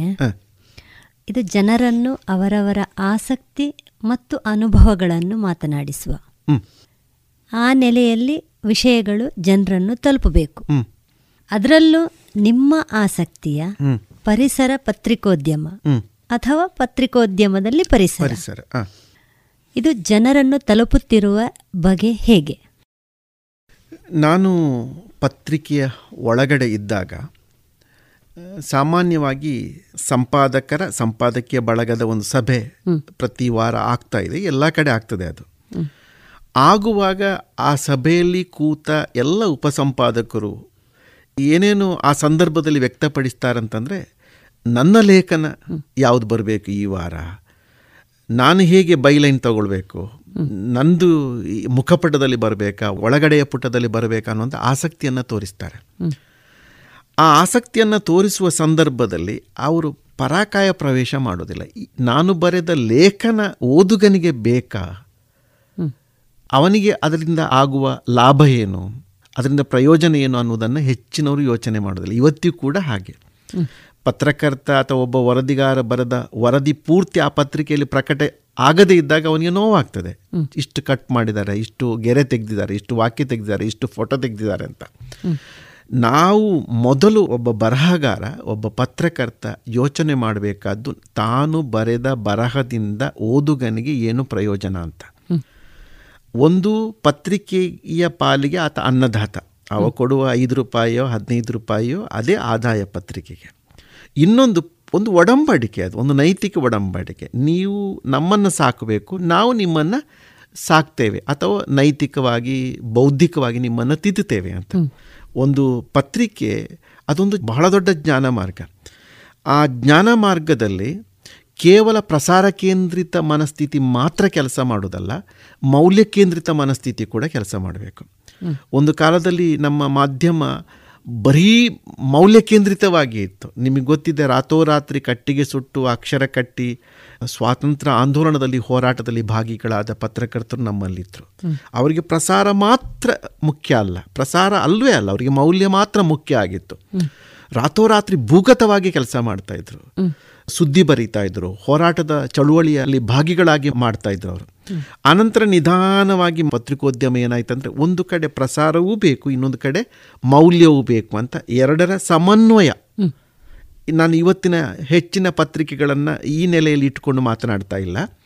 ಮೌಲ್ಯವೂ ಬೇಕು ಪ್ರಸಾರವೂ ಬೇಕು ಅನ್ನೋ ಎರಡನ್ನೂ ಸಮದೂಗಿಸಿಕೊಂಡು ಬಂದಂಥ ಮಾಧ್ಯಮದ ಕಾಲ ಕೂಡ ಮುಗಿದು ಹೋಗಿ. ಈಗ ಬರೀ ಪ್ರಸಾರ ಕೇಂದ್ರಿತ ಪತ್ರಿಕೋದ್ಯಮ ಬರ್ತಾ ಇದೆ. ಇದರಿಂದಾಗಿ ನನ್ನಂಥ ಕೃಷಿ ಲೇಖಕರಿಗೆ ತೊಂದರೆ ಆಗಿದೆ. ಯಾಕಂದರೆ ಕೃಷಿ ಪುಟಗಳು ಇದೆಲ್ಲ ನಿಂತು ಹೋಗಿವೆ ಇತ್ತೀಚೆಗೆ. ಒಂದು ಕಾಲದಲ್ಲಿ ಬಹಳ ಚೆನ್ನಾಗಿತ್ತು. ಪ್ರತಿಯೊಂದು ಪತ್ರಿಕೆಯಲ್ಲೂ ಕೂಡ ಪರಿಸರದ ಬಗ್ಗೆ ಕೃಷಿಯ ಬಗ್ಗೆ ಪುಟಗಳಿದ್ದು. ಹಾಗಂತ ಯಾಕೆ ನಿಲ್ಲಿಸಿದ್ರು ಅಂತ ಆರೋಪ ಮಾಡುವಾಗ ನಾವು ಆ ಪ್ರಕಾಶಕನ, ಆ ಸಂಪಾದಕನ ಜಾಗದಲ್ಲಿ ನಿಂತು ಕೂಡ ನಾವು ಯೋಚನೆ ಮಾಡಬೇಕಾಗುತ್ತೆ. ಒಬ್ಬ ಪ್ರಕಾಶಕ, ಒಬ್ಬ ಸಂಪಾದಕ ಎಷ್ಟು ದಿನ ನಷ್ಟಕ್ಕಾಗಲಿಕ್ಕೆ ಯೋ, ಸಾಧ್ಯ ಅವನಿಗೆ? ಕನ್ನಡದಲ್ಲಿ ಭಾವನದಂಥ ಒಂದು ಪತ್ರಿಕೆ ನಿಂತು ಹೋದಾಗ, ಜಯಂತ್ ಕಾಯ್ಕಿಣಿಯವರು ಅದಕ್ಕೆ ಸಂಪಾದಕರಾಗಿದ್ದರು ನಾವು ಅಯ್ಯೋ ಎಂಥ ಪತ್ರಿಕೆ ನಿಂತು ಹೋಯಿತು ಎಂಥ ಅನ್ಯಾಯ ಆಯಿತು ಕನ್ನಡ ಸಾಹಿತ್ಯಕ್ಕೆ, ಸಂಸ್ಕೃತಿಗೆ ಅಂತ ಯೋಚನೆ ಮಾಡಿದೆವು. ಆದರೆ ಅದನ್ನು ಪ್ರಕಟಿಸುವ ವಿಜಯ ಸಂಕೇಶ್ವರ ಜಾಗದಲ್ಲಿ ನಿಂತು ಯೋಚನೆ ಮಾಡಿದರೆ, ಒಬ್ಬ ಪ್ರಕಾಶಕ ಎಷ್ಟು ದಿವಸ ಅಂತ ನಷ್ಟ ಮಾಡಿಕೊಳ್ಳಲಿಕ್ಕೆ ಸಿದ್ಧನಿದ್ದಾನೆ ಅನ್ನೋದು ಕೂಡ ಬಹಳ ಮುಖ್ಯ. ನೀವು ಕೇಳಿದ ಪ್ರಶ್ನೆ ನನ್ನ ಪರಿಸರ ಆಸಕ್ತಿಯ ವಿಚಾರದಲ್ಲಿ. ನಾನು ನನ್ನ ಅದೃಷ್ಟಕ್ಕೆ ಕನ್ನಡ ಪತ್ರಿಕೋದ್ಯಮದಲ್ಲಿ ನಾನು ಕೆಲಸ ಮಾಡೋ ಹೊತ್ತಿಗೆ ನಿಧಾನವಾಗಿ ಈ ಪರಿಸರ ಪರ ಪತ್ರಿಕೋದ್ಯಮದ ಸಾಧ್ಯತೆಗಳು ಇದನ್ನು ತೋರಿಸಿಕೊಟ್ಟವರು ನಾನು ಪತ್ರಿಕೋದ್ಯಮಕ್ಕೆ ಸೇರುವ ಒಂದು ಹತ್ತು ಇಪ್ಪತ್ತು ವರ್ಷದ ಹಿಂದೆ ಸುಧಾಕ್ಕೆ ಪ್ರವೇಶ ಮಾಡಿದ ನಾಗೇಶ್ ಹೆಗಡೆ ಅವರು ಯಾಕಂದರೆ ನಾವು ಪರಿಸರದ ಬಗ್ಗೆ ಮಾತನಾಡುವಾಗ ನಾಲ್ಕು ಮಾದರಿಗಳು ನಮಗೆ ಬಹಳ ಮುಖ್ಯ ಆಗುತ್ತೆ ಕನ್ನಡದಲ್ಲಿ. ಒಂದು ಕುವೆಂಪು ಅವರ ಮಾದರಿ ಅವರು ಪರಿಸರವನ್ನ ಆಧ್ಯಾತ್ಮ ನೆಲೆಯಲ್ಲಿ ತಗೊಂಡವರು. ಎರಡನೆಯ ಮಾದರಿ ಶಿವರಾಮ ಕಾರಂತನ ಮಾದರಿ. ಅವರು ಪರಿಸರವನ್ನು ವಿಜ್ಞಾನದ ದಾರಿಯಲ್ಲಿ ತಗೊಳ್ತಾರೆ. ಮೂರನೆಯ ಮಾದರಿ ತೇಜಸ್ವಿಯವರ ಮಾದರಿ. ತೇಜಸ್ವಿಯವರು ಪರಿಸರವನ್ನು ವಿಸ್ಮಯದ ದಾರಿಯಲ್ಲಿ ತಗೊಂಡು ಹೋಗ್ತಾರೆ ನಾಲ್ಕನೆಯ ಮಾದರಿ ಅದು ಅನುಸಂಧಾನದ ಮಾದರಿ ನಾಗೇಶ್ ಹೆಗ್ಡೆಯವರ ಮಾದರಿ. ಅಂದರೆ ಮನುಷ್ಯನೂ ಉಳಿಬೇಕು, ನಿಸರ್ಗವೂ ಉಳಿಬೇಕು ಅಂತ. ಅದೃಷ್ಟಕ್ಕೆ ಈ ಮುಂಚಿನ ಮೂರು ದಾರಿಗಳೇನಿದೆ? ಕುವೆಂಪು ಅವರು ಕಾರಂತರು, ತೇಜಸ್ವಿಯವರು. ಪುಸ್ತಕದ ಮೂಲಕ ಅದನ್ನು ತೋರಿಸುವ ಪ್ರಯತ್ನವನ್ನು ಮಾಡಿದರು. ಪುಸ್ತಕದ ಮೂಲಕ ಅದನ್ನು ಬರೆಯುವ ಪ್ರಯತ್ನವನ್ನು ಮಾಡಿದರು. ಅದನ್ನು ನೀವು ಕಾದಂಬರಿ ಅಂತ ಕರಿಬೋದು, ಕಾವ್ಯ ಅಂತ ಕರಿಬೋದು, ಪ್ರಬಂಧ ಅಂತ ಕರಿಬೋದು, ಕತೆ ಅಂತ ಕರಿಬೋದು. ಆದರೆ ನಾಗೇಶ್ ಹೆಗಡೆ ಅವರ ಕಾಲಕ್ಕೆ ಬರುವಾಗ ಮಾಧ್ಯಮ, ಪತ್ರಿಕೆ ಅವರಿಗೆ ವರ ಆಯಿತು. ಅವರು ಪತ್ರಿಕೆಯಲ್ಲಿ ಮೊದಲು ಲೇಖನಗಳನ್ನು ಬರೆದ್ರು, ಮತ್ತೆ ಅದನ್ನು ಪುಸ್ತಕ ಮಾಡಿದರು. ವ್ಯತ್ಯಾಸವನ್ನು ಗಮನಿಸಿ. ಪ್ರಜಾವಾಣಿ ಅಂತ ಒಂದು ಪತ್ರಿಕೆಯಲ್ಲಿ ನಾಗೇಶ್ ಹೆಗಡೆ ಒಬ್ಬ ವಿಶೇಷ ಪರಿಸರ ಪತ್ರಕರ್ತ ಅಂತಲೇ ಅವರಿಗೆ ಅಪಾಯಿಂಟ್ಮೆಂಟ್ ಆದದ್ದು. ಅಥವಾ ನುಡಿಚಿತ್ರ ಪತ್ರಕರ್ತ ಅಂತಲೇ ಅವರಿಗೆ ಉದ್ಯೋಗ ಅಲ್ಲಿ ಲಭ್ಯ ಆದದ್ದು. ಅವರು ನಮ್ಮಂಥವರಿಗೆ ಮಾದರಿಯಾಗಿ ಕಂಡು ಬಂದರು ಕನ್ನಡ ಪತ್ರಿಕೋದ್ಯಮದಲ್ಲಿ. ನಮ್ಮಂಥವ್ರನ್ನ ತಿದ್ದಿದ್ದು ನಮ್ಮಂಥವ್ರನ್ನ ಬರಹಗಾರನಾಗಿ ಮಾಡಿದ್ದು ಪರಿಸರದ ಬರಹಗಳನ್ನು ಒಂದು ಚೂರೂ ತೆಗೆಯದೆ ಎಡಿಟಿಂಗ್ ಮಾಡದೆ ಎಲ್ಲೂ ಸೇರಿಸದೆ ಅಥವಾ ಮುರಿಯದೆ ಶಬ್ದಗಳನ್ನು ಬರೆದದನ್ನೆಲ್ಲ ಚಂದಕ್ಕೆ ಪ್ರಕಟಿಸಿದವರು ಅದಕ್ಕೊಂದು ಅದ್ಭುತವಾದಂಥ ಶಿರೋನಾಮೆಯನ್ನು ಕೊಟ್ಟು ಪ್ರಕಟಿಸಿ ಒಬ್ಬ ಲೇಖಕನಿಗೆ ಮತ್ತೆ ಮತ್ತೆ ಬರೆಯುವ ಹಾಗೆ ಮಾಡಿದವರು ನಾಗೇಶ್ ಹೆಗಡೆಯವರು ನಾನು ತರಂಗದಲ್ಲಿ ಇರುವಾಗ ನಾನು ಪರಿಸರದ ಪತ್ರಕರ್ತ ಅಂತಲೇ ಸಿದ್ಧ ಆಗಲಿಲ್ಲ. ನಾನು ಸಾಹಿತ್ಯದ ಲೇಖನಗಳನ್ನು ಮಾಡ್ತಾ ಇದ್ದೆ ಬೇರೆ ರೀತಿಯ ಸಂದರ್ಶನಗಳನ್ನು ಮಾಡ್ತಾ ಇದ್ದೆ. ಆ ಪತ್ರಿಕೆಯಲ್ಲಿ ಇರುವ ಕೊನೆಯ ಹಂತದಲ್ಲಿ ನಾನು ಕೃಷಿ ಪರಿಸರದ ಬಗ್ಗೆ ಲೇಖನಗಳನ್ನು ಬರೀಲಿಕ್ಕೆ ಶುರು ಮಾಡಿದೆ.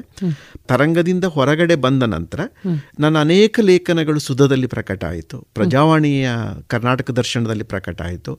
ಬೇರೆ ಪತ್ರಿಕೆಯಲ್ಲಿ ಪ್ರಕಟ ಆಯಿತು. ಆವಾಗ ನಾನು ಪೂರ್ತಿ ಪರಿಸರ ಬರಹಗಾರನಾಗಿ ಬದಲಾದೆ. ಒಂದು ರೀತಿಯಲ್ಲಿ ಕನ್ನಡದ ಬಹುತೇಕ ಪತ್ರಿಕೆಗಳು ನನಗೆ ವಿಷಯ ಕೊಟ್ಟು ಬರೆಸಿದ್ದಿದೆ. ಕೃಷಿಯ ಬಗ್ಗೆ ಒಂದು ಮುಖಪುಟ ಲೇಖನ ಮಾಡಿ ಅಥವಾ ಕುದುರೆಮುಖದ ಬಗ್ಗೆ ಒಂದು ಲೇಖನ ಮಾಡಿ ಅಥವಾ ಇನ್ಯಾವುದೋ ನದಿ ತಿರುಗಿಸುವ ಬಗ್ಗೆ ಒಂದು ಲೇಖನ ಮಾಡಿ ಅಂತ ನನ್ನಲ್ಲಿ ಬರೆಸಿದೆ ಅನಂತರ ನಾನು ಒಂದು ರೀತಿ ಪರಿಸರ ಬರಹಗಾರನಾಗಿ ಬದಲಾದೆ. ಅದಕ್ಕೆ ಒಂದು ಕಾರಣ ಕೃಷಿಯ ನನ್ನ ಆಸಕ್ತಿ ಇರಬಹುದು. ಒಂದು ರೈತ ಮನಸ್ಸು ಅಂತ ನಮ್ಮಲ್ಲಿ ಇರ್ತದಲ್ಲ? ಈ ವ್ಯವಸಾಯದ ದಾರಿಯಲ್ಲಿ ನಾವು ನಾಗರಿಕತೆಯನ್ನು ತಲುಪುವಾಗ ದತ್ತವಾಗುವ ಒಂದು ರೈತ ಗುಣ ಅನ್ನುವಂಥದ್ದು ನಮ್ಮಲ್ಲಿ ಇದೆ. ನನಗೆ ಈಗ ಅನಿಸುವುದು ಈ ರೈತ ಗುಣ ಅಥವಾ ಪರಿಸರವಾದ ಅದು ಕೆಲವೇ ವ್ಯಕ್ತಿಗಳ ಆಸಕ್ತಿಯಾಗಿ ಉಳಿಬಾರ್ದು. ಈ ದೇಶದ ಪ್ರಧಾನಿಯೂ ಪರಿಸರವಾದಿ ಆಗಬೇಕು ಈ ದೇಶದ ರಾಷ್ಟ್ರಪತಿಯೂ ಪರಿಸರವಾದಿ ಆಗಬೇಕು ಈ ದೇಶದ ಒಬ್ಬ ಸಾಮಾನ್ಯ ಶಿಕ್ಷಕನೂ ಪರಿಸರವಾದಿ ಆಗಬೇಕಾದಂಥ ಸನ್ನಿವೇಶದಲ್ಲಿ ನಾವೀಗ ಇದ್ದೇವೆ. ಇದು ಬಹಳ ಮುಖ್ಯವಾದಂಥ ಒಂದು ವಿಚಾರ. ಇಡೀ ಜಗತ್ತಿನ ಏಳ್ನೂರ ಇಪ್ಪತ್ತು ಕೋಟಿ ಜನರಿಗೆ ಬೇಕಾಗುವಷ್ಟು ಆಕ್ಸಿಜನ್ ಇದೆಯಾ? ಅಥವಾ ಇಷ್ಟು ಕೋಟಿ ಜನರಿಗೆ ಬೇಕಾಗುವಷ್ಟು ಕುಡಿಯುವ ಪರಿಶುದ್ಧವಾದ ನೀರು ಇದೆಯಾ? ಅಥವಾ ವಿಷ ಸೇರದ ಅನ್ನ ಇದೆಯಾ? ಇದನ್ನ ಬರೀ ಪರಿಸರವಾದಿಗಳು ಮತ್ತು ಈ ದೇಶದ ಕೃಷಿಕರು ಮಾತ್ರ ಯೋಚನೆ ಮಾಡೋದಲ್ಲ ಈ ದೇಶದ ಪ್ರಪಂಚದ ಪ್ರತಿಯೊಬ್ಬ ನಾಗರಿಕನು ಕೂಡ ಯೋಚನೆ ಮಾಡಬೇಕಾದಂಥ ಅಗತ್ಯ ಹೀಗಿದೆ. ಇದನ್ನೆಲ್ಲ ಯೋಚನೆ ಮಾಡಿ ನಾನು ಸ್ವಲ್ಪ ಆ ಕಡೆಗೆ ಬರೆಯುವಂಥ ಪ್ರಯತ್ನವನ್ನು ಮಾಡಿದೆ. ನನ್ನ ಬರಹದಲ್ಲಿ ಪರಿಸರವಾದ ಇದೆಯೋ ಅಥವಾ ಪರಿಸರವಾದದಲ್ಲಿ ನನ್ನ ಬರಹ ಇದೆಯೋ ನನಗೆ ಗೊತ್ತಿಲ್ಲ. ಅದು ಓದುಗರೆ ತೀರ್ಮಾನ ಮಾಡಬೇಕಾಗಿದೆ. ಇದು ಇಷ್ಟು ಈ ವಿಷಯ. ಸರ್ ಪತ್ರಿಕೋದ್ಯಮದ ವಸ್ತುನಿಷ್ಠ ಮತ್ತು ವ್ಯಕ್ತಿನಿಷ್ಠ. ಬರಹಗಳಲ್ಲಿ ಅದರ ಆಳ ಅಗಲದ ಮಹತ್ವ ವರಿತು ಬರೆಯುವುದು ಇಂದು ಸವಾಲಾಗಿದೆ. ಇಲ್ಲದಿದ್ದಲ್ಲಿ ಬರಹದ ಗಟ್ಟಿತನವಿರುವುದಿಲ್ಲ. ಮತ್ತು ಒಳ್ಳೆಯ ಓದುಗ ಸೃಷ್ಟಿಯಾಗುವುದಿಲ್ಲ. ಈ ಬಗ್ಗೆ ನಿಮ್ಮ ನಿಲುವು.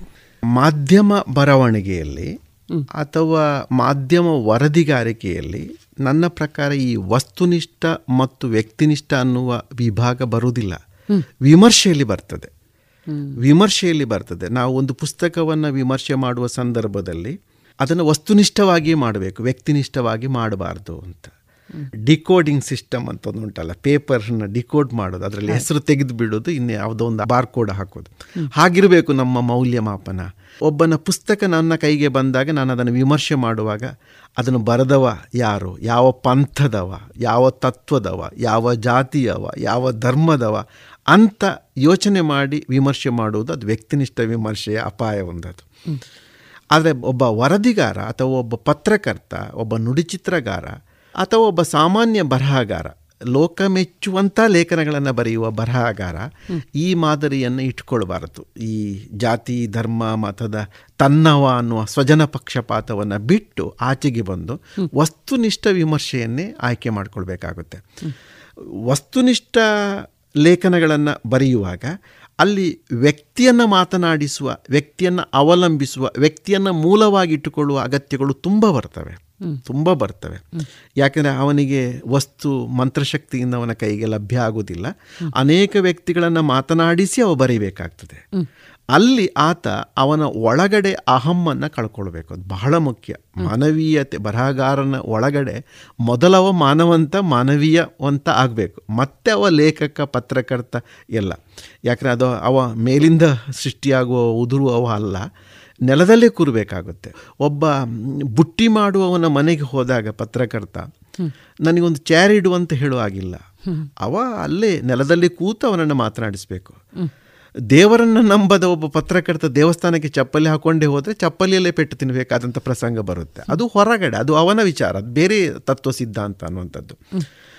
ಬರಹಗಾರ ಈ ರೀತಿಯ ಮಾನವೀಯತೆಯನ್ನು ಮೌಲ್ಯಗಳನ್ನು ರೂಢಿಸಿಕೊಂಡು ಅಲ್ಲಿ ವಸ್ತುನಿಷ್ಠವೂ ವ್ಯಕ್ತಿನಿಷ್ಠವು ಸಮಾನ ಭಾವದಿಂದ ಯಾಕಂದರೆ ಅವನಿಗೆ ಬೇಕಾದ್ದು ಸತ್ಯದ ಅನ್ವೇಷಣೆ. ಇದು ಬಹಳ ಮುಖ್ಯ. ಈ ಸತ್ಯವನ್ನು ಓದುಗನಿಗೆ ಆತ ತೆರೆದು ತೋರಿಸಬೇಕು. ಈಗ ಸೃಜನಶೀಲ ಮಾಧ್ಯಮದಲ್ಲಿ ಅದು ಕಾದಂಬರಿ ಇರ್ಬೋದು ಕತೆ ಇರ್ಬೋದು ಕವನ ಇರ್ಬೋದು. ಅದು ಕಲ್ಪನೆಗೆ ಸಂಬಂಧಪಟ್ಟದ್ದು. ಅಲ್ಲಿ ಸತ್ಯ ಇರ್ಬೋದು ಸುಳ್ಳು ಇರ್ಬೋದು. ಸತ್ಯವನ್ನು ಸುಳ್ಳು ಮಾಡ್ಬೋದು ಸುಳ್ಳನ್ನು ಸತ್ಯ ಮಾಡ್ಬೋದು. ಆದರೆ ವರದಿಗಾರಿಕೆ ಅಥವಾ ಪತ್ರಿಕಾ ಲೇಖನಗಳು ಅದು ಕೃಷಿಯ ಬಗ್ಗೆ ಇರ್ಬೋದು ಅಥವಾ ಸಂಸ್ಕೃತಿಯ ಬಗ್ಗೆ ಇರ್ಬೋದು ಅಥವಾ ಸಾಹಿತ್ಯದ ಬಗ್ಗೆ ಇರ್ಬೋದು. ಎಷ್ಟು ಸಾಧ್ಯವೋ ಅಷ್ಟು ಸತ್ಯವನ್ನು ಪತ್ತೆ ಮಾಡಿ ಬರೆಯುವ ಸಾಧ್ಯತೆಗಳು ಬಹಳ ಮುಖ್ಯ. ಯಾಕೆಂದರೆ ಪತ್ರಕರ್ತ ಕೊನೆಯವರೆಗೆ ಓದುಗನಲ್ಲಿ ಉಳಿಯುವುದೇ ಆ ಕಾರಣಕ್ಕಾಗಿ. ಆ ಅವನ, ಅವ ಸುಳ್ಳೆ ಬರೀತಾನೆ. ಓ, ಇವನ ತೊಂದರೆ ಇಲ್ಲ, ಸತ್ಯವನ್ನು ಬರೀತಾನೆ. ಇವನ ಬರಹಗಳನ್ನು ಓದುವ, ಇವನ ಲೇಖನಗಳನ್ನು ಓದುವ ಅಂತ ಓದುಗರಿಗೆ ಅನಿಸುವುದೇ ಅವ ನಂಬಿಕೊಂಡು ಬಂದಂಥ ಮೌಲ್ಯದಿಂದ. ಅವ ಆ ಮೌಲ್ಯವನ್ನು ಎಷ್ಟರ ಮಟ್ಟಿಗೆ ಬರೆಯುವ ದಾರಿಯಲ್ಲಿ ಆತ ಮೂಡಿಸಿದ್ದಾನೆ ಅನ್ನುವ ಆಧಾರದಲ್ಲಿ. ಅದು ಬಹಳ ಮುಖ್ಯ ನಮಗೆ. ಈಗ ಕೆಲವು ಪತ್ರಕರ್ತರು ಬರೆದ ಒಂದೊಂದು ಲೇಖನಗಳಿಂದ ಅವರು ಬಹಳಷ್ಟು ಸಮಯ ಬದುಕಿದ್ದಾರೆ. ಚಿತ್ರ ಸುಬ್ರಹ್ಮಣ್ಯಂ ಬೋಪೋರ್ ಸಾಗರಣವನ್ನು ಪತ್ತೆ ಮಾಡಿದವರು. ಅಥವಾ ನಖಿರನ್ ಗೋಪಾಲನ್ ಅಂತ ವೀರಪ್ಪನನ್ನ ಕಾಡಿನ ಒಳಗಡೆ ಸಂದರ್ಶನ ಮಾಡಿ ಬರೆದದ್ದು.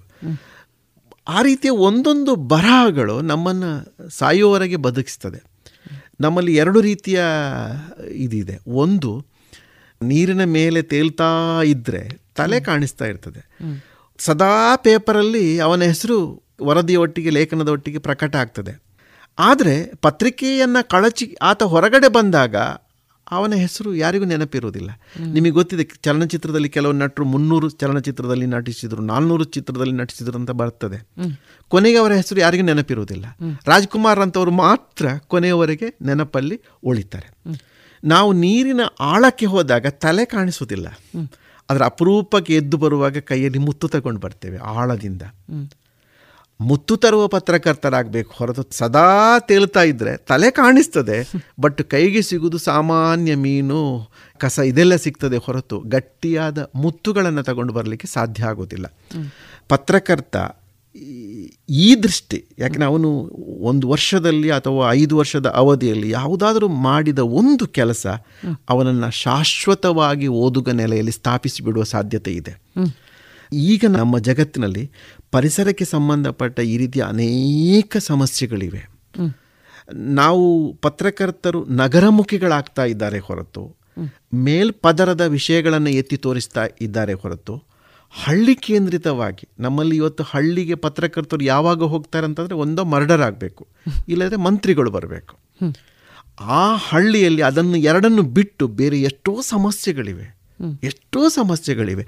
ಆ ಸಮಸ್ಯೆಗಳನ್ನು ಪತ್ತೆ ಮಾಡಿ ಬರೆಯುವ ಪತ್ರಕರ್ತರ ಕೊರತೆ ತುಂಬ ಇದೆ. ಹಳ್ಳಿ ಕೇಂದ್ರಿತ ನೆಲೆಗಳಿಗೆ ಅಥವಾ ಹಳ್ಳಿಗಳ ರೈತರ ಸಮಸ್ಯೆಗಳ ಬಗ್ಗೆ ಬರೆಯುವ ಮಾಧ್ಯಮ ಪ್ರತಿನಿಧಿಗಳ ಕೊರತೆ ನಮ್ಮನ್ನು ತುಂಬ ಕಾಡ್ತಾ ಇದೆ. ಒಂದು ಕಾಲದಲ್ಲಿ ನಮ್ಮಂಥವರು ಆ ಕೆಲಸವನ್ನು ಮಾಡ್ತಾ ಬಂದೆವು. ಶಿವಾನಂದ ಕಳವಿ ಇರ್ಬೋದು, ನಾಗೇಶ್ ಹೆಗಡೆ ಇರ್ಬೋದು ನಿರಂಜನವಾಣಲ್ಲಿ ಇರ್ಬೋದು. ಈ ರೀತಿ ಅನೇಕ ಪತ್ರಕರ್ತರು ಹಳ್ಳಿ ಕೇಂದ್ರಿತ ನೆಲೆಯಿಂದ ಹೊಸ ಹೊಸ ವಸ್ತುಗಳನ್ನು ಅನ್ವೇಷಣೆ ಮಾಡಿ ಬರೆಯುವ ಪ್ರಯತ್ನ ಮಾಡಿದರು. ಈಗ ನನಗೆ ಕಾಣಿಸ್ತಾ ಇಲ್ಲ. ಎಷ್ಟೋ ಪತ್ರಿಕೋದ್ಯಮ ಕಾಲೇಜುಗಳು ಬೆಂಗಳೂರಿಂದ ಹೊರಗಡೆ ಇವೆ.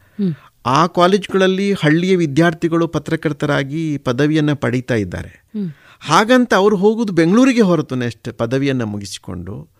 ಮತ್ತೆ ಹಳ್ಳಿಗೆ ಬಂದು ನಾನು ಹಳ್ಳಿಯಲ್ಲೇ ಇದ್ದು ಅಜ್ಞಾತ ನೆಲೆಯ ಅಪರೂಪದ ರೈತ ಸಮಸ್ಯೆಗಳನ್ನು ಅಥವಾ ಪರಿಸರ ಸಮಸ್ಯೆಗಳನ್ನು, ಅದು ನೆಲದ ಸಮಸ್ಯೆ ಇರ್ಬೋದು, ಅನ್ನದ ಸಮಸ್ಯೆ ಇರ್ಬೋದು, ಜಲದ ಸಮಸ್ಯೆ ಇರ್ಬೋದು, ಪರಿಸರದ ಸಮಸ್ಯೆ ಇರ್ಬೋದು, ಈ ರೀತಿಯ ಸಮಸ್ಯೆಗಳನ್ನು ಎತ್ತಿ ತೋರಿಸಿ ಬರೀಬೇಕು ಅನ್ನುವಂಥ ಕಾಳಜಿ ಪತ್ರಕರ್ತರಲ್ಲಿ ತುಂಬ, ಅಂದರೆ ಕಷ್ಟಪಡುವ ಪರಂಪರೆ ಇದೆಯಲ್ಲ ಅದು ನಿಂತು ಹೋಗಿ ಸುಲಭದ ಈಸಿಚೇರ್ ಜರ್ನಲಿಸಮ್ ಅಂತ ಕರೀತಾರಲ್ಲ? ಅಲ್ಲಿಂದ ಇಲ್ಲಿಂದ ಈಗ ನೆಟ್ಟನ್ನು ಅನ್ವೇಷಣೆ ಮಾಡಿ ವಿಷಯ ಸಂಗ್ರಹ ಮಾಡಿ ಬರೆಯುವಂಥ ಈ ರೀತಿಯ ಪತ್ರಕರ್ತರು ನಮಗೆ ಕಾಣಿಸ್ತಾ ಇದ್ದಾರೆ ಹೊರತು. ಆಳಕ್ಕೆ ಇಳಿವೆ ಯಾಕೆಂದರೆ ಪರಿಸರದ ಬಗ್ಗೆ ಬರೀಬೇಕಾದ್ರೆ ಸ್ವಲ್ಪ ಡೆಪ್ತ್ ಬೇಕಾಗುತ್ತೆ ಕಷ್ಟಪಡಬೇಕಾಗುತ್ತೆ. ಆ ಕಷ್ಟಪಡುವ ಪತ್ರಕರ್ತರು ಈಗ ತುಂಬ ಕಡಿಮೆ ಆಗಿದ್ದಾರೆ ಅಂತ ಅನಿಸ್ತದೆ ನನಗೆ. ಸಾಹಿತ್ಯ ಸಮುನ್ನತಿಯ ಈ ಸರಣಿಯ ಮುಂದಿನ ಭಾಗ ಮುಂದಿನ ಶುಕ್ರವಾರ ಪ್ರಸಾರವಾಗಲಿದೆ. ಎಲ್ಲರಿಗೂ ನಮಸ್ಕಾರ. ಈ ಸರಣಿ ಕಾರ್ಯಕ್ರಮದ ಸಂಯೋಜನೆ ಆಶಾ ಬೆಳ್ಳಾರೆ. ಸಹಕಾರ ಪ್ರಶಾಂತ್ ಕೆಎಸ್. ಕೇಳುಗರೆ, ತಮ್ಮ ಅನಿಸಿಕೆ ಅಭಿಪ್ರಾಯಗಳನ್ನು ವಾಟ್ಸ್ಆಪ್ ಮೂಲಕ ಕಳುಹಿಸಿ ಒಂಬತ್ತು ನಾಲ್ಕು ಎಂಟು ಸೊನ್ನೆ ಎರಡು ಐದು ಸೊನ್ನೆ ಒಂದು ಸೊನ್ನೆ ಒಂದು ಮತ್ತೊಮ್ಮೆ ಒಂಬತ್ತು ನಾಲ್ಕು ಎಂಟು ಸೊನ್ನೆ ಎರಡು ಐದು ಸೊನ್ನೆ ಒಂದು ಸೊನ್ನೆ ಒಂದು.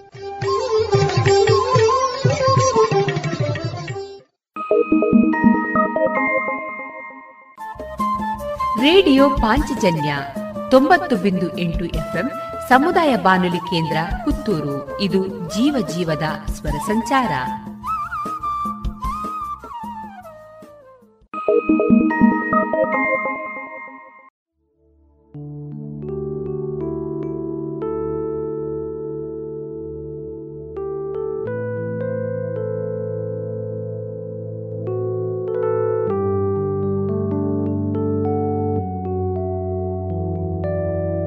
ಇನ್ನು ಮುಂದೆ ನೋವನ್ನೇ ಉಂಡು ಸಾಕಾಗಿದೆ.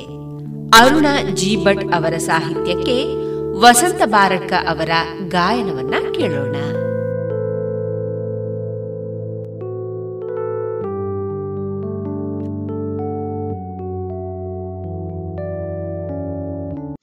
ನೋವನೆ ಉಂಡು ಸಾಕಾಗಿದೆ. ಮೈ ಮನವೀಗ ಬರಡಾಗಿದೆ ನೋವನೆ ಉಂಡು, ಸಾಕಾಗಿದೆ.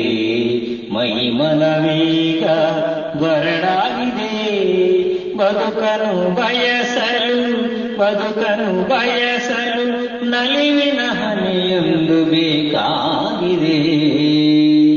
ನೋವನೆ ಉಂಡು, ಸಾಕಾಗಿದೆ. ಮೈ ಮನವೀಗ ಬರಡಾಗಿದೆ ನೋವನೆ ಒಂದು ಸಾಕಾಗಿದೆ. ಕತ್ತಲು ಕವಿದ ಕಾಡಿನುಳು ಬೆಳಕಿಲ್ಲದೆ ಪರದಾಡಿದೆ. ಕತ್ತಲು ಕವಿದ ಕಾಡಿನುಳು ಬೆಳಕಿಲ್ಲದೆ ಪರದಾಡಿದೆ. ಕಲ್ಲು ಮುಳ್ಳಿನ ಹಾದಿ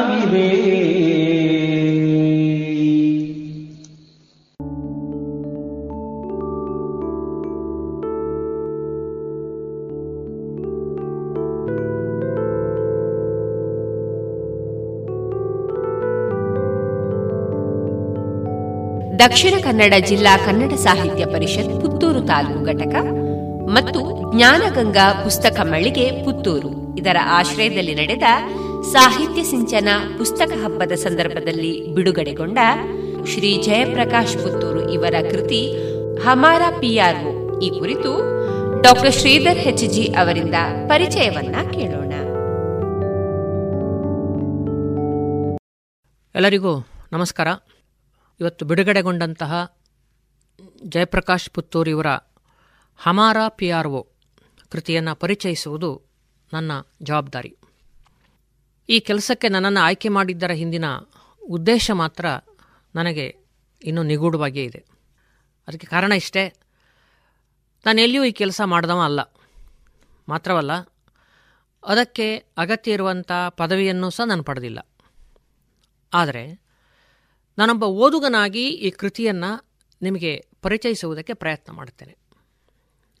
ಓದುಗನಾಗಿ ಯಾವ ಪುಸ್ತಕವನ್ನು ಬೇಕಾದ್ರೂ ನಾನು ಓದಬಹುದು ಹಾಗಾಗಿ ಜಯಪ್ರಕಾಶ್ ಅವರ ಹಮಾರಾ ಪಿ ಆರ್ ಒ ಪುಸ್ತಕ ಸಹ ನನಗೆ ತುಂಬ ಇಷ್ಟ ಆಗಿದೆ. ಅದನ್ನು ನಾನು ತುಂಬ ಇಷ್ಟಪಟ್ಟು ಓದಿದ್ದೇನೆ. ಹಾಗೆ ನಾನು ಓದಿದ್ದರ ಹಿಂದಿನ ಸಾರಾಂಶ ಏನಿದೆ, ಅದನ್ನು ನಿಮ್ಮ ಮುಂದಿಡುವುದಕ್ಕೆ ಪ್ರಯತ್ನವನ್ನು ಮಾಡ್ತೇನೆ.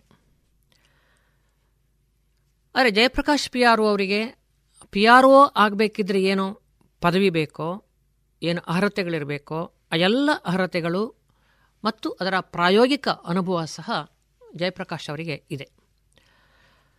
ಹಮಾರ ಪಿ ಆರ್ ಒ ಕೃತಿಯಲ್ಲಿ ಒಟ್ಟು ನಲವತ್ತು ಅಧ್ಯಾಯಗಳಿದೆ. ಸಣ್ಣ ಸಣ್ಣ ಅಧ್ಯಾಯಗಳು. ಅಧ್ಯಾಯ ಅಂದರೆ ನೀವು ಇಪ್ಪತ್ತೋ, ಮೂವತ್ತೋ ಪುಟ ಅಂತಲ್ಲ. ಒಂದು ಮೂರು ಪುಟ, ನಾಲ್ಕು ಪುಟದೊಳಗೆ ಎಲ್ಲ ಮುಗಿಯುವಂಥ ಅಧ್ಯಾಯಗಳು. ಸುಮಾರು ಇನ್ನೂರು ಪುಟದ ಕೃತಿ ಇದು. ಎಸ್ ಆರ್ ವಿಜಯಶಂಕರ್ ಅವರ ಮುನ್ನುಡಿ ಇದೆ.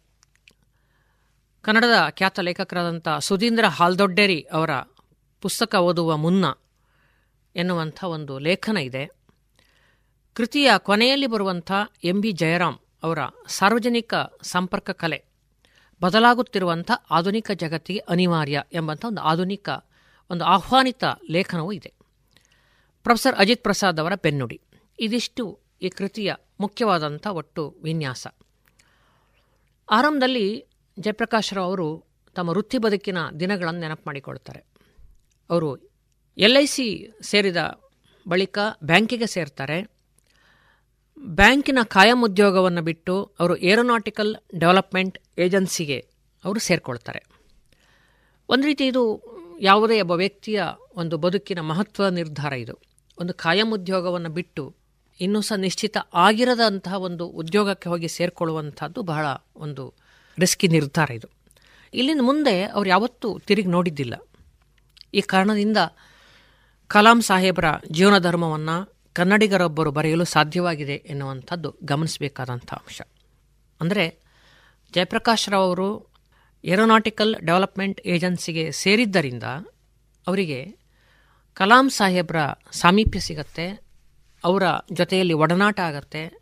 ಅನೇಕ ಮಂದಿ ನಮ್ಮ ನಾಡಿನ, ನಮ್ಮ ದೇಶದ ಗಣ್ಯ ವ್ಯಕ್ತಿಗಳ ಪರಿಚಯ ಆಗತ್ತೆ. ಹಾಗಾಗಿ ಅದೆಲ್ಲ ನಮ್ಮ ಈ ಪುಸ್ತಕದಲ್ಲಿ ಅಲ್ಲಲ್ಲಿ ಉಲ್ಲೇಖ ಆಗ್ತಾ ಹೋಗುತ್ತೆ. ಹಮಾರ ಪಿ ಆರ್ ಒ ಎನ್ನುವಂಥದ್ದು ಕೃತಿಯ ಹೆಸರು. ಈಗಾಗಲೇ ಅದನ್ನು ಪ್ರಸ್ತಾಪ ಮಾಡಿದೆ.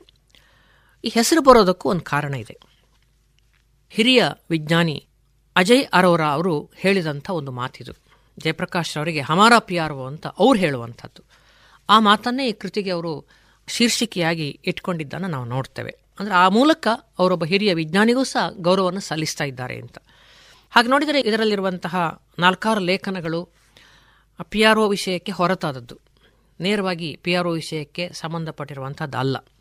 ಈಗ ಉದಾಹರಣೆಗೆ ಕಾರ್ವಿಕೇರಿಯಲ್ಲಿ ಒಂದು ದಿನ ಎಸ್ ಎಲ್ ಸಿ ವಿದ್ಯಾರ್ಥಿಗಳೊಂದಿಗೆ ಹತ್ತು ವರ್ಷ, ಜೆಸಿಎಸ್ ಸಂಸ್ಥೆಯ ತರಬೇತಿ ಅಭಿಯಾನದಲ್ಲಿ ವಿಶ್ವ ಕನ್ನಡ ಸಾಂಸ್ಕೃತಿಕ ಸಮ್ಮೇಳನಗಳಿಗೆ ಹದಿನಾಲ್ಕು ದೇಶಗಳನ್ನು ಅವರು ಸುತ್ತಿರುವಂಥದ್ದು.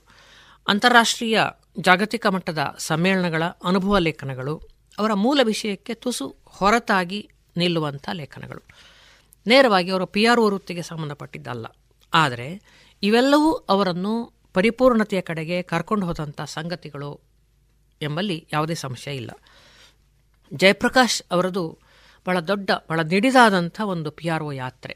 ಬಹುತೇಕ ಇಷ್ಟು ದೀರ್ಘ ಅವಧಿಯಲ್ಲಿ ಒಬ್ಬ ಪಿ ಆರ್ ಒ ಆಗಿ ಕೆಲಸ ಮಾಡುವಂಥದ್ದೇ ಒಂದು ಸುಯೋಗ ಅಂತ ನಾನು ಅಂದ್ಕೊಂಡಿದ್ದೇನೆ ಯಾಕೆಂದರೆ ಆರಂಭದಲ್ಲಿ ಬ್ಯಾಂಕ್ ಉದ್ಯೋಗಿಯಾಗಿ ಪಡೆದಂಥ ಅನುಭವಗಳು, ಆಮೇಲೆ ರೈಲ್ವೆ ಬಳಕೆದಾರರ ಸಮಾಲೋಚನಾ ಸಮಿತಿ ಸದಸ್ಯರಾಗಿ ಮಾಡಿದಂಥ ಕೆಲಸಗಳು, ಅವರ ಸಾರ್ವಜನಿಕ ಬದುಕಿನ ಭಾಗವೇ ಆಗಿದೆ ಅಂದರೆ ಅತಿಶಯೋಕ್ತಿ ಅಲ್ಲ. ಅವರೇ ಹೇಳುವಂತೆ ಆರಂಭದ ದಿನಗಳಲ್ಲಿ, ಬೆಳಗಾವಿಯಲ್ಲಿ ಅವರು ಬ್ಯಾಂಕ್ ಉದ್ಯೋಗಿಯಾಗಿ ಕೆಲಸ ಮಾಡ್ತಾರೆ. ಇವತ್ತು ನೀವು ಬೆಳಗಾವಿಗೆ ಹೋದರೆ ಬ್ಯಾಂಕಿನ ನೌಕರರಿಗೆ ಜಯಪ್ರಕಾಶ್ ರವರ ಗುರುತ ಇಲ್ಲ. ಆದರೆ ಬೆಳಗಾವಿಯ ರಸ್ತೆಯಲ್ಲಿ ಅವರು ನಡ್ಕೊಂಡು ಹೋಗ್ತಾ ಇದ್ದರೆ ಗ್ರಾಹಕರಿಗೆ ಇವರ ಗುರುತಿದೆ. ಅದರ ಅರ್ಥ, ಆಗಿನಿಂದಲೂ ಇವರಿಗೆ ಸಾರ್ವಜನಿಕರ ಪರವಾದಂಥ ಒಂದು ನಿಲುವು ಇದೆ ಅಂತ ಅರ್ಥ. ಇದು ಇನ್ನಷ್ಟು ಸ್ಪಷ್ಟವಾಗುವಂಥದ್ದು ಹೆಚ್ಚು ಖಚಿತವಾಗುವಂಥದ್ದು ರೈಲ್ವೆ ಇಲಾಖೆಯೊಂದಿಗೆ ಅವರು ನಡೆಸಿದಂಥ ಸಂವಾದ ಮತ್ತು ಸಂಘರ್ಷದಲ್ಲಿ. ಅಂದರೆ ಪುತ್ತೂರು, ಮಂಗಳೂರು ನಡುವೆ ಮುಂಜಾನೆ ಹೊತ್ತು, ಸಂಜೆ ಹೊತ್ತು ಒಂದು ಸಣ್ಣ ರೈಲು ಓಡಾಡತ್ತೆ. ಆ ರೈಲು ದಿನಾ ತಡವಾಗಿ ಹೋಗ್ತಾ ಇತ್ತು. ತಡವಾಗಿ ಬರುವ ರೈಲಿನ ಬಗ್ಗೆ ಇವರು ಅಲ್ಲಿನ ಅಧಿಕಾರಿಗಳನ್ನು ಮಂಗಳೂರಿನಲ್ಲಿ ಹೋಗಿ ವಿಚಾರಿಸ್ತಾರೆ. ಯಾಕೆ ತಡ ಆಗ್ತದೆ? ಪ್ರತಿದಿನ ಯಾಕೆ ತಡ ಆಗ್ತದೆ? ಒಂದಿನಾರು ಸರಿ, ಎರಡು ದಿನಾರು ಸರಿ. ದಿನಾ ತಡವಾಗುವುದು ಏನಿದು ಅಂತೇಳಿ ಅವರು ಹೋಗಿ ವಿಚಾರಿಸ್ತಾರೆ. ಹಾಗೆ ವಿಚಾರಿಸಿದಾಗ ಆ ರೈಲ್ವೆ ಅಧಿಕಾರಿ ಇವರನ್ನ ಒಂದು ಪ್ರಶ್ನೆ ಕೇಳ್ತಾನೆ. ಆ ಪ್ರಶ್ನೆ ಹೋ ಆರ್ ಯು ಅಂತ. ಒಂದು ರೀತಿ, ಆತ ಪ್ರಶ್ನೆ ಕೇಳಿದ್ದಲ್ಲ, ಒಂದು ಗರ್ಜನೆ ಮಾಡಿದ್ದು. ನಮ್ಮ ವ್ಯಾಪ್ತಿಯ ಒಳಗೆ, ನಮ್ಮ ಅಧಿಕಾರ ವ್ಯಾಪ್ತಿಯಲ್ಲಿ ಬಂದು ಪ್ರಶ್ನಿಸುವಂಥ ಒಂದು ಜೀವಿ ಯಾವುದಿದು ಅಂತ, ಹೇಳುವಂಥ ಒಂದು ಅಹಂಕಾರ ಅದು. ಅಹಂಕಾರದಲ್ಲಿ ಆತ ಕೇಳ್ತಾನೆ. ಈಗೀಗ ಎಲ್ಲ ಇಲಾಖೆಗಳಲ್ಲಿಯೂ ಒಂದು ರೀತಿ ಬದಲಾವಣೆಯ ಪರ್ವ ಆರಂಭ ಆಗಿದೆ. ಸಾರ್ವಜನಿಕ ಸಂಪರ್ಕವನ್ನು ಇಟ್ಕೊಳ್ಬೇಕು, ಸಾರ್ವಜನಿಕರೊಂದಿಗೆ ಹೇಗೆ ನಡ್ಕೊಳ್ಬೇಕು ಹೇಳೋದ್ರ ಬಗ್ಗೆ ತರಬೇತಿಗಳಾಗ್ತದೆ. ಆದರೆ ಆ ಕಾಲಕ್ಕೆ ಒಮ್ಮೆ ಅಧಿಕಾರಿಯಾಗಿ ಬಂದರೆ ಮುಗೀತು. ಎಲ್ಲವೂ ಅವನ ವ್ಯಾಪ್ತಿಗೆ ಬರುವಂಥದ್ದು, ಅವನ ಕಂಟ್ರೋಲಿಗೆ ಬರುವಂಥದ್ದು. ಹಾಗಾಗಿ ಇದು ಬಹಳ ಮುಖ್ಯವಾದಂಥ ಅಂಶ ಇದು. ಇದಕ್ಕೆ ನಿವೃತ್ತರಾದ ಬಳಿಕವೂ ಸಹ ಅವರು ಮೈಸೂರಿನಲ್ಲಿ ಪೊಲೀಸರಿಗೆ ಸಾರ್ವಜನಿಕ ಸಂಪರ್ಕದ ಬಗೆಗೆ ನೀಡಿದಂಥ ತರಬೇತಿ ಮಾಹಿತಿ ಇದಕ್ಕೆ ಸಾಕ್ಷಿ. ಅಂದರೆ ಅವರು ಬದುಕಿನಲ್ಲಿ ಅವರು ಸಾರ್ವಜನಿಕ ಸಂಪರ್ಕವನ್ನು ಬಿಟ್ಟು ಬದುಕೋದಕ್ಕೆ ಅವರಿಗೆ ಆಗುವುದಿಲ್ಲ ಒಂದು ರೀತಿ ರಕ್ತಗತವಾಗಿ ಬರೋದು ಅಂತಾರಲ್ಲ ಆ ರೀತಿಯಲ್ಲಿ. ಹಾಗಾಗಿ ಸಾರ್ವಜನಿಕ ಸಂಪರ್ಕ ಹೇಳುವಂಥದ್ದು ಅವರ ಬದುಕಿನ ಅವಿಭಾಜ್ಯ ಅಂಗ. ಅದನ್ನು ಬಿಟ್ಟು ಜಯಪ್ರಕಾಶ್ ರಾವ್ ಇರೋದಕ್ಕೆ ಸಾಧ್ಯ ಆಗುವುದಿಲ್ಲ ಅವ್ರು ಎಲ್ಲೋದ್ರೂ ಇದನ್ನು ಹುಡುಕ್ತಾ ಹೋಗ್ತಾರೆ. ಆಮೇಲೆ ಪುತ್ತೂರಿಗೆ ಬಂದಾಗಲೂ ಮತ್ತೆ ಪುನಃ ಇಲ್ಲಿ ಮಿಷನ್ ನೈಂಟಿ ಫೈವ್ ಹೇಳುವಂಥ ಒಂದು ಶೈಕ್ಷಣಿಕವಾದಂಥ ಒಂದು ಅಭಿಯಾನ ಆರಂಭ ಆದಾಗ ಇಲ್ಲಿಯೂ ಅದಕ್ಕೆ ಕೈ ಜೋಡಿಸ್ತಾರೆ. ಮತ್ತು ಇಲ್ಲಿ ಆದಂಥ ಯಶಸ್ಸನ್ನು ಮೈಸೂರಿಗೆ ತಗೊಂಡೋಗಿ ಅಲ್ಲಿ ಮತ್ತೆ ಪುನಃ ಅದನ್ನು ಅನುಷ್ಠಾನಗೊಳಿಸೋದಕ್ಕೆ ಅವರು ಪ್ರಯತ್ನ ಮಾಡ್ತಾರೆ.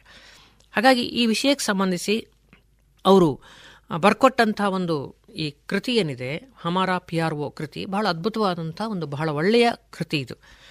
ಆಮೇಲೆ ಪೊಲೀಸ್ ಇಲಾಖೆಯಲ್ಲಿಯೂ ಸಹ ಸಾರ್ವಜನಿಕ ಸಂಪರ್ಕ ಹೇಗಿರಬೇಕು ಯಾಕೆಂದ್ರೆ ನಮಗೆ ಸಾಮಾನ್ಯವಾದಂಥ ಒಂದು ಜನಾಭಿಪ್ರಾಯ ಏನಂದರೆ ಪೊಲೀಸ್ ಇಲಾಖೆ ಬಗ್ಗೆ ಒಂದು ಭಯ ಇರುತ್ತೆ. ಒಂದು ಸಣ್ಣ ಆತಂಕ ಇರುತ್ತೆ. ಆದರೆ ಇವರೇನು ಮಾಡ್ತಾರೆ? ಅದನ್ನು ಹೋಗಲಾಡಿಸಬೇಕು ಹೇಳುವಂಥ ದೃಷ್ಟಿಯಿಂದ ಮೈಸೂರಿನಲ್ಲಿ ಪೊಲೀಸರಿಗೆ ಸಾರ್ವಜನಿಕ ಸಂಪರ್ಕದ ಬಗ್ಗೆ ಒಂದಷ್ಟು ತರಬೇತಿ, ಮಾಹಿತಿ ಎಲ್ಲವನ್ನು ಕೊಡ್ತಾರೆ. ಅಷ್ಟು ಮಾತ್ರ ಅಲ್ಲ ಅವರು ಬರ್ಕೊಟ್ಟಂಥ ಒಂದು ಪುಸ್ತಕ ಸಹ ಅದಿನ್ನೂ ಪ್ರಕಟ ಆಗಲಿಲ್ಲ ಹೇಳುವಂಥದ್ದು ಒಂಥರ ದುರ್ದೈವ ಅದು. ಅದಿನ್ನೂ ಕತ್ಲೆ ಕೋಣೆಯಲ್ಲೇ ಇದೆ. ಆದರೆ ಒಂದು ರೀತಿ ಒಂದು ಇಲಾಖೆ ಹೇಗಿರಬೇಕು, ಅಲ್ಲಿ ಸ್ವಚ್ಛತೆ ಹೇಗಿರಬೇಕು, ಪಾರದರ್ಶಕತೆ ಹೇಗಿರಬೇಕು, ಒಂದು ಪ್ರಾಮಾಣಿಕತೆ ಹೇಗಿರಬೇಕು, ಇದನ್ನೆಲ್ಲ ಅವರು ಒಂದು ರೀತಿ, ಆ, ಕೃತಿಯಲ್ಲಿ ಹೇಳ್ತಾ ಹೋಗ್ತಾರೆ ಹೇಳೋದನ್ನು ನಾವು ಗಮನಿಸ್ಬೋದು. ಕೃತಿಯ ಆರಂಭದಲ್ಲಿ ಒಂದು ಬಹಳ ಒಳ್ಳೆಯ ಒಂದು ತಮಾಷೆಯ ಪ್ರಸಂಗ ಬರ್ತದೆ. ಕಾರ್ವಿಕೇರಿಯಲ್ಲಿ ಒಂದು ದಿನ ಅಂತ. ಪುತ್ತೂರಿನಲ್ಲಿ ಇವತ್ತು ಇರುವಂಥ ಜಯಪ್ರಕಾಶ್ ರಾವ್ಗೆ ಅವರ ಪತ್ನಿಯ ತವರೂರು ಕಾರ್ವಿಕೇರಿಗೆ ಸಂಬಂಧಪಟ್ಟಂಥ ಊರದು, ಆ ಪರಿಸರಕ್ಕೆ ಬರುತ್ತೆ. ಇವರು ಒಂದು ಚುನಾವಣಾ ಕರ್ತವ್ಯಕ್ಕೆ ಕಾರ್ವಿಕೇರಿಗೆ ಹೋಗ್ತಾರೆ. ಆ ಕುಂದಾಪುರ ತಾಲೂಕಿನ ಯಾವುದೋ ಒಂದು ಹಳ್ಳಿ ಅದು, ಅಲ್ಲಿಗೆ ಹೋಗ್ತಾರೆ ಇವರು. ಹಾಗೆ, ಸಾಮಾನ್ಯವಾಗಿ ಚುನಾವಣೆ ಹೇಳುವಂಥದ್ದು ಯಾರೂ ಸಹ ಇಷ್ಟಪಟ್ಟು ಮಾಡುವ ಕೆಲಸ ಅಲ್ಲ. ಏನೋ ಒಂದು ಒತ್ತಡ ಇರುತ್ತೆ, ಟೆನ್ಷನ್ ಇರುತ್ತೆ. ಆ ಕಾರಣಕ್ಕೆ ಬೇಕಾಗಿ ಅನಿವಾರ್ಯವಾಗಿ ಆ ಕೆಲಸವನ್ನು ಎಲ್ಲರೂ ಮಾಡ್ತಾರೆ. ಆದರೆ ಇವತ್ತು ಒಂದಿಷ್ಟು ಆ ವ್ಯವಸ್ಥೆಯಲ್ಲಿ ಸುಧಾರಣೆ ಆಗಿದೆ. ಅವರ ಲೇಖನದಲ್ಲಿ ಆ ಒಂದು ಕಾಲದ ಚುನಾವಣಾ ವ್ಯವಸ್ಥೆ ಹೇಗಿತ್ತು ಯಾವ ರೀತಿಯಲ್ಲಿ ಚುನಾವಣೆ ನಡೀತಾ ಇತ್ತು ಹೇಳುವಂಥ ಮಾಹಿತಿಗಳೆಲ್ಲ ಸಿಗತ್ತೆ ನಿಮಗೆ. ಅಲ್ಲಿ ಉಂಟಾಗುವಂಥ ವಿವಾದಗಳಿರ್ಬೋದು, ತಿಕ್ಕಾಟಗಳಿರ್ಬೋದು, ಅಲ್ಲಿ ಆಗುವಂಥ ಒತ್ತಡಗಳು ಮನಸ್ಸಿಗಾಗುವಂಥ ಕಿರಿಕಿರಿ ಇದೆಲ್ಲವನ್ನು ಒಂದು ರೀತಿ ಆ ಲೇಖನದಲ್ಲಿ ಬಹಳ ಸೂಕ್ಷ್ಮವಾಗಿ ಹೇಳ್ತಾ ಹೋಗ್ತಾರೆ. ಹಾಗೆ ಕಾರ್ವಿಕೇರಿಯಲ್ಲಿ ಒಂದು ಸಣ್ಣ ವಿವಾದ ಉಂಟಾಗತ್ತೆ. ರಾವ್ ಅದನ್ನು ಬಹಳ ಚಂದದಲ್ಲಿ, ಬಹಳ ನಯವಾಗಿ ನಿಭಾಯಿಸ್ತಾರೆ. ಅದೆಷ್ಟು ನಯವಾಗಿ ಅಂದರೆ ಒಂದು ದೊಡ್ಡ ಸಮುದಾಯ ಇರುತ್ತೆ, ಅವರು ಗದ್ದಲ ಮಾಡ್ತಿರ್ತಾರೆ. ಆದರೆ ಹಿರಿಯ ಅಧಿಕಾರಿಗಳು ಯಾರಿಗೂ ಹೋಗಿ ಅವರನ್ನು ಎದುರಿಸುವುದಕ್ಕೆ ಸಣ್ಣ ಆತಂಕ ಆಗಿರುತ್ತೆ. ಆಗ ಜಯಪ್ರಕಾಶ್ ಅವ್ರು ಮುಂದೆ ಬಿಡ್ತಾರೆ. ನೀವು ಹೋಗಿ ಮಾತಾಡಿ ಅಂತ. ಜಯಪ್ರಕಾಶ್ ರಾವ್ ಭಾಳ ಸರಳವಾಗಿ ಒಂದು ಮಾತನ್ನು ಅಲ್ಲಿ ಹೇಳ್ತಾರವರು ನೋಡಿ, ನೀವು ಯಾರು ಗದ್ದಲ ಮಾಡಬೇಡಿ. ನಾನು ನಿಮ್ಮ ಪರವಾಗಿ ನಾವು ಕೆಲಸ ಮಾಡ್ತೇವೆ. ಇಷ್ಟಾಗಿ ನಾನು ನಿಮ್ಮ ಊರಿನ ಅಳಿಯ ಅಂಥೇಳಿ ಅವರು ಒಂದು ಮಾತನಲ್ಲಿ ಹೇಳ್ತಾರೆ. ಅಟ್ಟಾಗುವಾಗ ಜನಕ್ಕೆ ಸಣ್ಣ ಒಂದು ಬದಲಾವಣೆ ಆಗುತ್ತೆ. ನಮ್ಮೂರಿನ ಅಳಿಯ ಅಂತ ಹೇಳುವಾಗ ನಮ್ಮೂರಿನ ಅಳಿಯ ನಮ್ಮೂರಿಗೆ ಖಂಡಿತವಾಗಿಯೂ ಅನ್ಯಾಯ ಮಾಡಲಿಕ್ಕಿಲ್ಲ ಹೇಳುವಂಥ ಭರವಸೆಯೊಂದಿಗೆ ಅಲ್ಲಿ ಸೇರಿದಂಥ ಇಡೀ ಜನಸಂದಣಿ ಏನಿತ್ತು ಅದು ಎಲ್ಲ ಮನೆಗೆ ಹೋಗ್ಬಿಡ್ತಾರೆ. ಸರಿ, ನಿಮ್ಮ ಮೇಲೆ ಭರವಸೆ ಏನಿಟ್ಟು ನಾವು ಹೋಗ್ತೇವೆ ಅಂತ. ಎಲ್ಲೋ ಒಂದು ಕಡೆ ತಮ್ಮ ವೈಯಕ್ತಿಕ ಸಂಬಂಧವನ್ನೂ ಸಹ ಈ ರೀತಿಯಲ್ಲಿ ಅವರು ಬಳಸಿಕೊಳ್ಳುವುದರ ಮೂಲಕ ಆ ವಿವಾದವನ್ನು ಅವರು ನಿಭಾಯಿಸ್ತಾರೆ ಅಂತ. ಅವರು ಬ್ಯಾಂಕಿನ ಅವಧಿಯಲ್ಲಿ, ಬ್ಯಾಂಕಿನಲ್ಲಿ ಸೇವೆಯನ್ನು ಸಲ್ಲಿಸ್ತಾ ಇದ್ದಂತಹ ಕಾಲದಲ್ಲಿ ಈ ಪತ್ರಿಕಾ ಪ್ರಕಟಣೆ ಮಾಡುವಂಥದ್ದು ಆಮೇಲೆ ಭಾಷಣ, ಪ್ರಚಾರ ಸಾಮಗ್ರಿಗಳನ್ನು ಸಿದ್ಧಪಡಿಸುವಂಥದ್ದು ಈ ಥರದ್ದೆಲ್ಲ ಕೆಲಸಗಳನ್ನು ಮಾಡ್ತಾರೆ. ಭಾಳ ವಿಶೇಷವಾಗಿ ಗಮನಿಸಬೇಕಾದ್ದು ಮಂಗಳೂರಿನ ಮೇಯರ್ ಆಗಿದ್ದಂಥ ಶ್ರೀಮತಿ ಯುನಿಸ್ ಬ್ರಿಟ್ಟವ್ ಅವರಿಗೆ ಅವರು ಭಾಷಣವನ್ನು ಬರ್ಕೊಟ್ಟು ಅವರಿಗೆ ಭಾಷೆಯನ್ನು ಕಲಿಸುವಂಥದ್ದು ಯಾಕೆಂದ್ರೆ ಆರಂಭದಲ್ಲಿ ಅವರ ಕನ್ನಡ ಅಷ್ಟು ಚೆನ್ನಾಗಿರಲಿಲ್ಲ ಅಂತ ಹೇಳ್ತಾರೆ. ಆಮೇಲೆ ಆಮೇಲೆ ಇವರು ಪ್ರತಿದಿನ ಅವ್ರಿಗೆ ಹೋಗಿ ಕನ್ನಡ ಕಲಿಸಿ, ಕನ್ನಡ ಭಾಷಣ ಬರ್ಕೊಟ್ಟು, ಆಮೇಲೆ ತುಳುವನ್ನು ಅವ್ರಿಗೆ ಕಲಿಸಿ, ಕನ್ನಡ ಮತ್ತು ತುಳುವಿನಲ್ಲಿ ಅವರು ನಿವೃತ್ತರಾಗುವ ಕಾಲಕ್ಕೆ ವಿಶೇಷವಾಗಿ ಪರಿಣತಿಯನ್ನು ಪಡೆದಿದ್ದರು ಹೇಳುವಂಥದ್ದು ಆ ಲೇಖನದ ಮೂಲಕ ಗೊತ್ತಾಗುತ್ತೆ. ಹಾಗೆ ಇದನ್ನು ಅವರು ಮಾಡ್ತಾರೆ. ಆಮೇಲೆ ಬ್ಯಾಂಕ್ನಲ್ಲಿ ಇದ್ದಾಗ ಸಹಜವಾಗಿ ಬ್ಯಾಂಕಿನ ಯೋಜನೆಗಳ ಬಗ್ಗೆ ಪ್ರಚಾರ ಸಾಮಗ್ರಿಗಳನ್ನು ತಯಾರಿಸಿ ಅದನ್ನು ಸಾರ್ವಜನಿಕರಿಗೆ ತಲುಪಿಸಬೇಕು. ಇದು ಭಾಳ ಮುಖ್ಯವಾದಂಥ ಕೆಲಸ. ಹಾಗೆ ಒಂದು ಪ್ರಚಾರ ಸಾಮಗ್ರಿ ಅವರದ್ದು ಸುಂದರ, ನಾಳೆಗೆ ಹಿಂದೆ ಕೊಳ್ಳಿರಿ, ವಿಕಾಸ್ ಕ್ಯಾಸ್ಟ್ ಸರ್ಟಿಫಿಕೇಟ್. ಈ ಬಗ್ಗೆ ಹಲವು ಪ್ರಚಾರ ಸಾಮಗ್ರಿಗಳನ್ನು ಅವರು ತಯಾರಿಸಿ ಕೊಡ್ತಾರೆ ತಮ್ಮ ವೃತ್ತಿ ಬದುಕಿನ ಸಂದರ್ಭದಲ್ಲಿ. ಇದರಿಂದ ಆ ಬ್ಯಾಂಕಿನ ವ್ಯವಹಾರ ಸಹ ಸಾಕಷ್ಟು ವೃದ್ಧಿಯಾಗತ್ತೆ, ಬೆಳವಣಿಗೆ ಆಗುತ್ತೆ. ಆಮೇಲೆ ಬ್ಯಾಂಕ್ನಲ್ಲಿ ನಡೆದಂಥ ಒಂದು ಪ್ರಸಂಗ, ಇದು ಉತ್ತರ ಕರ್ನಾಟಕದಲ್ಲಿ ಅವರು ಇದ್ದಾಗ ನಡೆದಂಥ ಒಂದು ಪ್ರಸಂಗ. ಅದನ್ನು ಅವರು ಅಲ್ಲಿ ಪ್ರಸ್ತಾಪ ಮಾಡ್ತಾರೆ. ಸನ್ಮಾನ್ಯ ಜನಾರ್ದನ ಪೂಜಾರಿಯವರು ಕೇಂದ್ರ ಸರ್ಕಾರದಲ್ಲಿ ಸಚಿವರಾಗಿದ್ದಾಗ ಒಂದು ಬಹಳ ದೊಡ್ಡ ಮಟ್ಟಿಗೆ ಒಂದು ಲೋನ್ ಮೇಳ ಆರಂಭ ಆಗುತ್ತೆ. ಆ ಲೋನ್ ಮೇಳದ ಸಂದರ್ಭವನ್ನು ಅವರಿಲ್ಲಿ ಉಲ್ಲೇಖಿಸ್ತಾರೆ. ಒಂದು ಯೋಜನೆಗೆ ಒಬ್ಬ ಬ್ಯಾಂಕಿನಲ್ಲಿ ಠೇವಣಿ ಇಟ್ಟಂಥ ಒಬ್ಬ ಜನಸಾಮಾನ್ಯನ ಪ್ರತಿಕ್ರಿಯೆ ಹೇಗಿರುತ್ತೆ ಅಂತ. ಒಂದಿನ ಮುಂಜಾನೆ ಇವರು ಬ್ಯಾಂಕಿಗೆ ಹೋಗುವಷ್ಟೊತ್ತಿಗೆ ಒಬ್ಬ ಸಾಮಾನ್ಯ ವ್ಯಕ್ತಿ ಬ್ಯಾಂಕಿನ ಗೇಟಲ್ಲಿ ಬಂದು ಕೂತಿದ್ದ. ಆ ಕೂತವನು ಇವರನ್ನು ನೋಡಿದ ತಕ್ಷಣ ಎದ್ದ, ನಮಸ್ಕಾರ ಮಾಡಿದ. ಆಮೇಲೆ ಏನಪ್ಪ ಬಂದಿದ್ದು ಇಷ್ಟು ಬೇಗ ಅಂತ ಕೇಳಿದೆ, ಅವನು ಹೇಳ್ತಾನೆ, ನೋಡಿ, ನೀವು ಯಾವುದೇ ಕಾರಣಕ್ಕೂ ನನ್ನ ಠೇವಣಿಯನ್ನು ನೀವು ಲೋನಲ್ಲಿ ಹಂಚಲಿಕ್ಕಿಲ್ಲ. ನಾನಿಟ್ಟ ಠೇವಣಿಯನ್ನು. ಅಂಥೇಳಿ ಆ ಥರದಲ್ಲಿ ಅವರು ಮಾತಾಡ್ತಾರೆ ಅಂದರೆ ಅವನಿಗೆ ಬ್ಯಾಂಕಲ್ಲಿ ತಾನು ಠೇವಣಿ ಇಟ್ಟಿದ್ದೇನೆ, ಈ ಠೇವಣಿ ಹಣವನ್ನು ಪೂರ ಲೋನ್ ಮೇಳಕ್ಕೆ ಅವರು ಖರ್ಚು ಮಾಡಿಬಿಡ್ತಾರೆ. ಆಮೇಲೆ ನನಗೆ ದುಡ್ಡಿಲ್ಲ ಹೇಳುವಂಥ ಒಂದು ಅಪನಂಬಿಕೆ ಅವನಿಗೆ ಬಂದಿದೆ. ಕೊನೆಗೆ ಅವ್ರು ಹೇಳ್ತಾರೆ, ಹಾಗಲ್ಲ, ಆ ಥರ ಏನೂ ಆಗೋದಿಲ್ಲ. ಠೇವಣಿ ಹಣವೇ ಬೇರೆ. ಆಮೇಲೆ ಲೋನಿಗೆ ಕೊಡುವಂಥ ಹಣವೇ ಬೇರೆ. ಅದು ಸರ್ಕಾರದ ಯೋಜನೆ ಅದು ಅಂತೇಳಿ ಅವನಿಗೆ ತಿಳುವಳಿಕೆಯನ್ನು ಕೊಟ್ಟು ಅವ್ರು ಕಳಿಸ್ತಾರೆ. ಇಡೀ ಕೃತಿಯಲ್ಲಿ ಒಂದು ಬಹಳ ಮುಖ್ಯವಾದಂಥ ಒಂದು ಭಾಗ ಇದೆ. ಅದೇನಂತ ಕೇಳಿದರೆ ಪಿ ಆರ್ ಧರ್ಮದ ಬಗ್ಗೆ ಅವ್ರು ಹೇಳುವಂಥ ಮಾತು. ಪಿ ಆರ್ ಒ ಧರ್ಮ ಅಂದರೆ ಏನು? ಅವ್ರು ಏನು ಮಾಡಬೇಕು? ಯಾವ ಕೆಲಸವನ್ನು ಮಾಡಬೇಕು? ಹೇಳುವಂಥದ್ದನ್ನು ಅವರಲ್ಲಿ ಹೇಳ್ತಾ ಹೋಗ್ತಾರೆ. ಬಹುತೇಕ ಯಾರು ಇವತ್ತು ಪಿ ಆರ್ ಒ ಆಗಿ ಕೆಲಸ ಮಾಡ್ತಾ ಇದ್ದಾರೆ ಅಥವಾ ಮುಂದೆ ಯಾರು ಪಿ ಆರ್ ಒ ವೃತ್ತಿಯನ್ನು ಆರಿಸಿಕೊಳ್ತಾರೆ ಅವರಿಗೆಲ್ಲರಿಗೂ ಈ ಮಾತು ಬಹುತೇಕ ವೃತ್ತಿ ಬದುಕಿನ ತಳಹದಿ ಅಂತ ನಾವು ಅಂದ್ಕೋಬೋದು.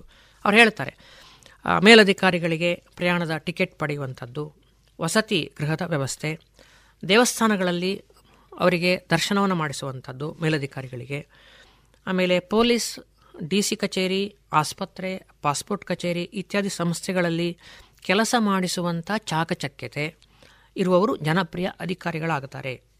ಇಂತಹ ಕಾರ್ಯ, ಇಂತಹ ಜಾಣ್ಮೆ ಹಾಗೂ ಪರರಿಗೆ ಸಹಾಯ ಮಾಡುವಂಥ ಮನುಷ್ಯ ಧರ್ಮವನ್ನು ಹೊಂದಿದ್ದು ತಮ್ಮ ಕರ್ತವ್ಯದ ಪರಿಧಿಯನ್ನು ಮೀರಿ ಎಲ್ಲರ ಸಂಕಟಗಳಿಗೆ ಸದಾ ಲಭ್ಯವಿದ್ದು ಕೈಲಾದಷ್ಟು ಪ್ರಯತ್ನ ಮಾಡಿ ನೆರವಿಗೆ ಬಂದಾಗ ಇದೊಂದು ಶ್ರೇಷ್ಠ ಮಾನವ ಪಿ ಆರ್ ಧರ್ಮ ಆಗಿ ಬಿಡುತ್ತದೆ. ಎಂಬಲ್ಲಿ ಏನೂ ಸಂಶಯವಿಲ್ಲ.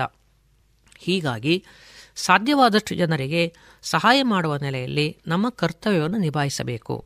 ಅವರೆಲ್ಲ ಈ ಪಿ ಆರ್ ಧರ್ಮವನ್ನು ಎತ್ತಿ ಹಿಡಿಯುತ್ತಾರೆ. ಈ ಮಾತಿದೆಯಲ್ಲ, ಇದು ಒಬ್ಬ ಪಿ ಆರ್ ಒನ ದಿನಚರಿಯೂ ಹೌದು, ಅವನ ಕರ್ತವ್ಯದ ಭಾಗವೂ ಹೌದು. ಈ ಅಂಶವನ್ನು ನಾವು ಗಮನಿಸಿಕೊಳ್ಬೇಕು. ಕರ್ತವ್ಯದ ಪರಿಧಿಯನ್ನು ಮೀರಿ ಎಲ್ಲರ ಸಂಕಟಗಳಿಗೆ ಸದಾ ಲಭ್ಯವಿದ್ದು ಕೈಲಾದಷ್ಟು ಪ್ರಯತ್ನ ಮಾಡಿ ನೆರವಿಗೆ ಬಂದಾಗ ಇದೊಂದು ಶ್ರೇಷ್ಠ ಮಾನವ ಪಿ ಆರ್ ಧರ್ಮ ಆಗಿ ಬಿಡುತ್ತದೆ. ಬಹಳ ಸುಂದರವಾಗಿದೆ ಆ ಮಾತದು.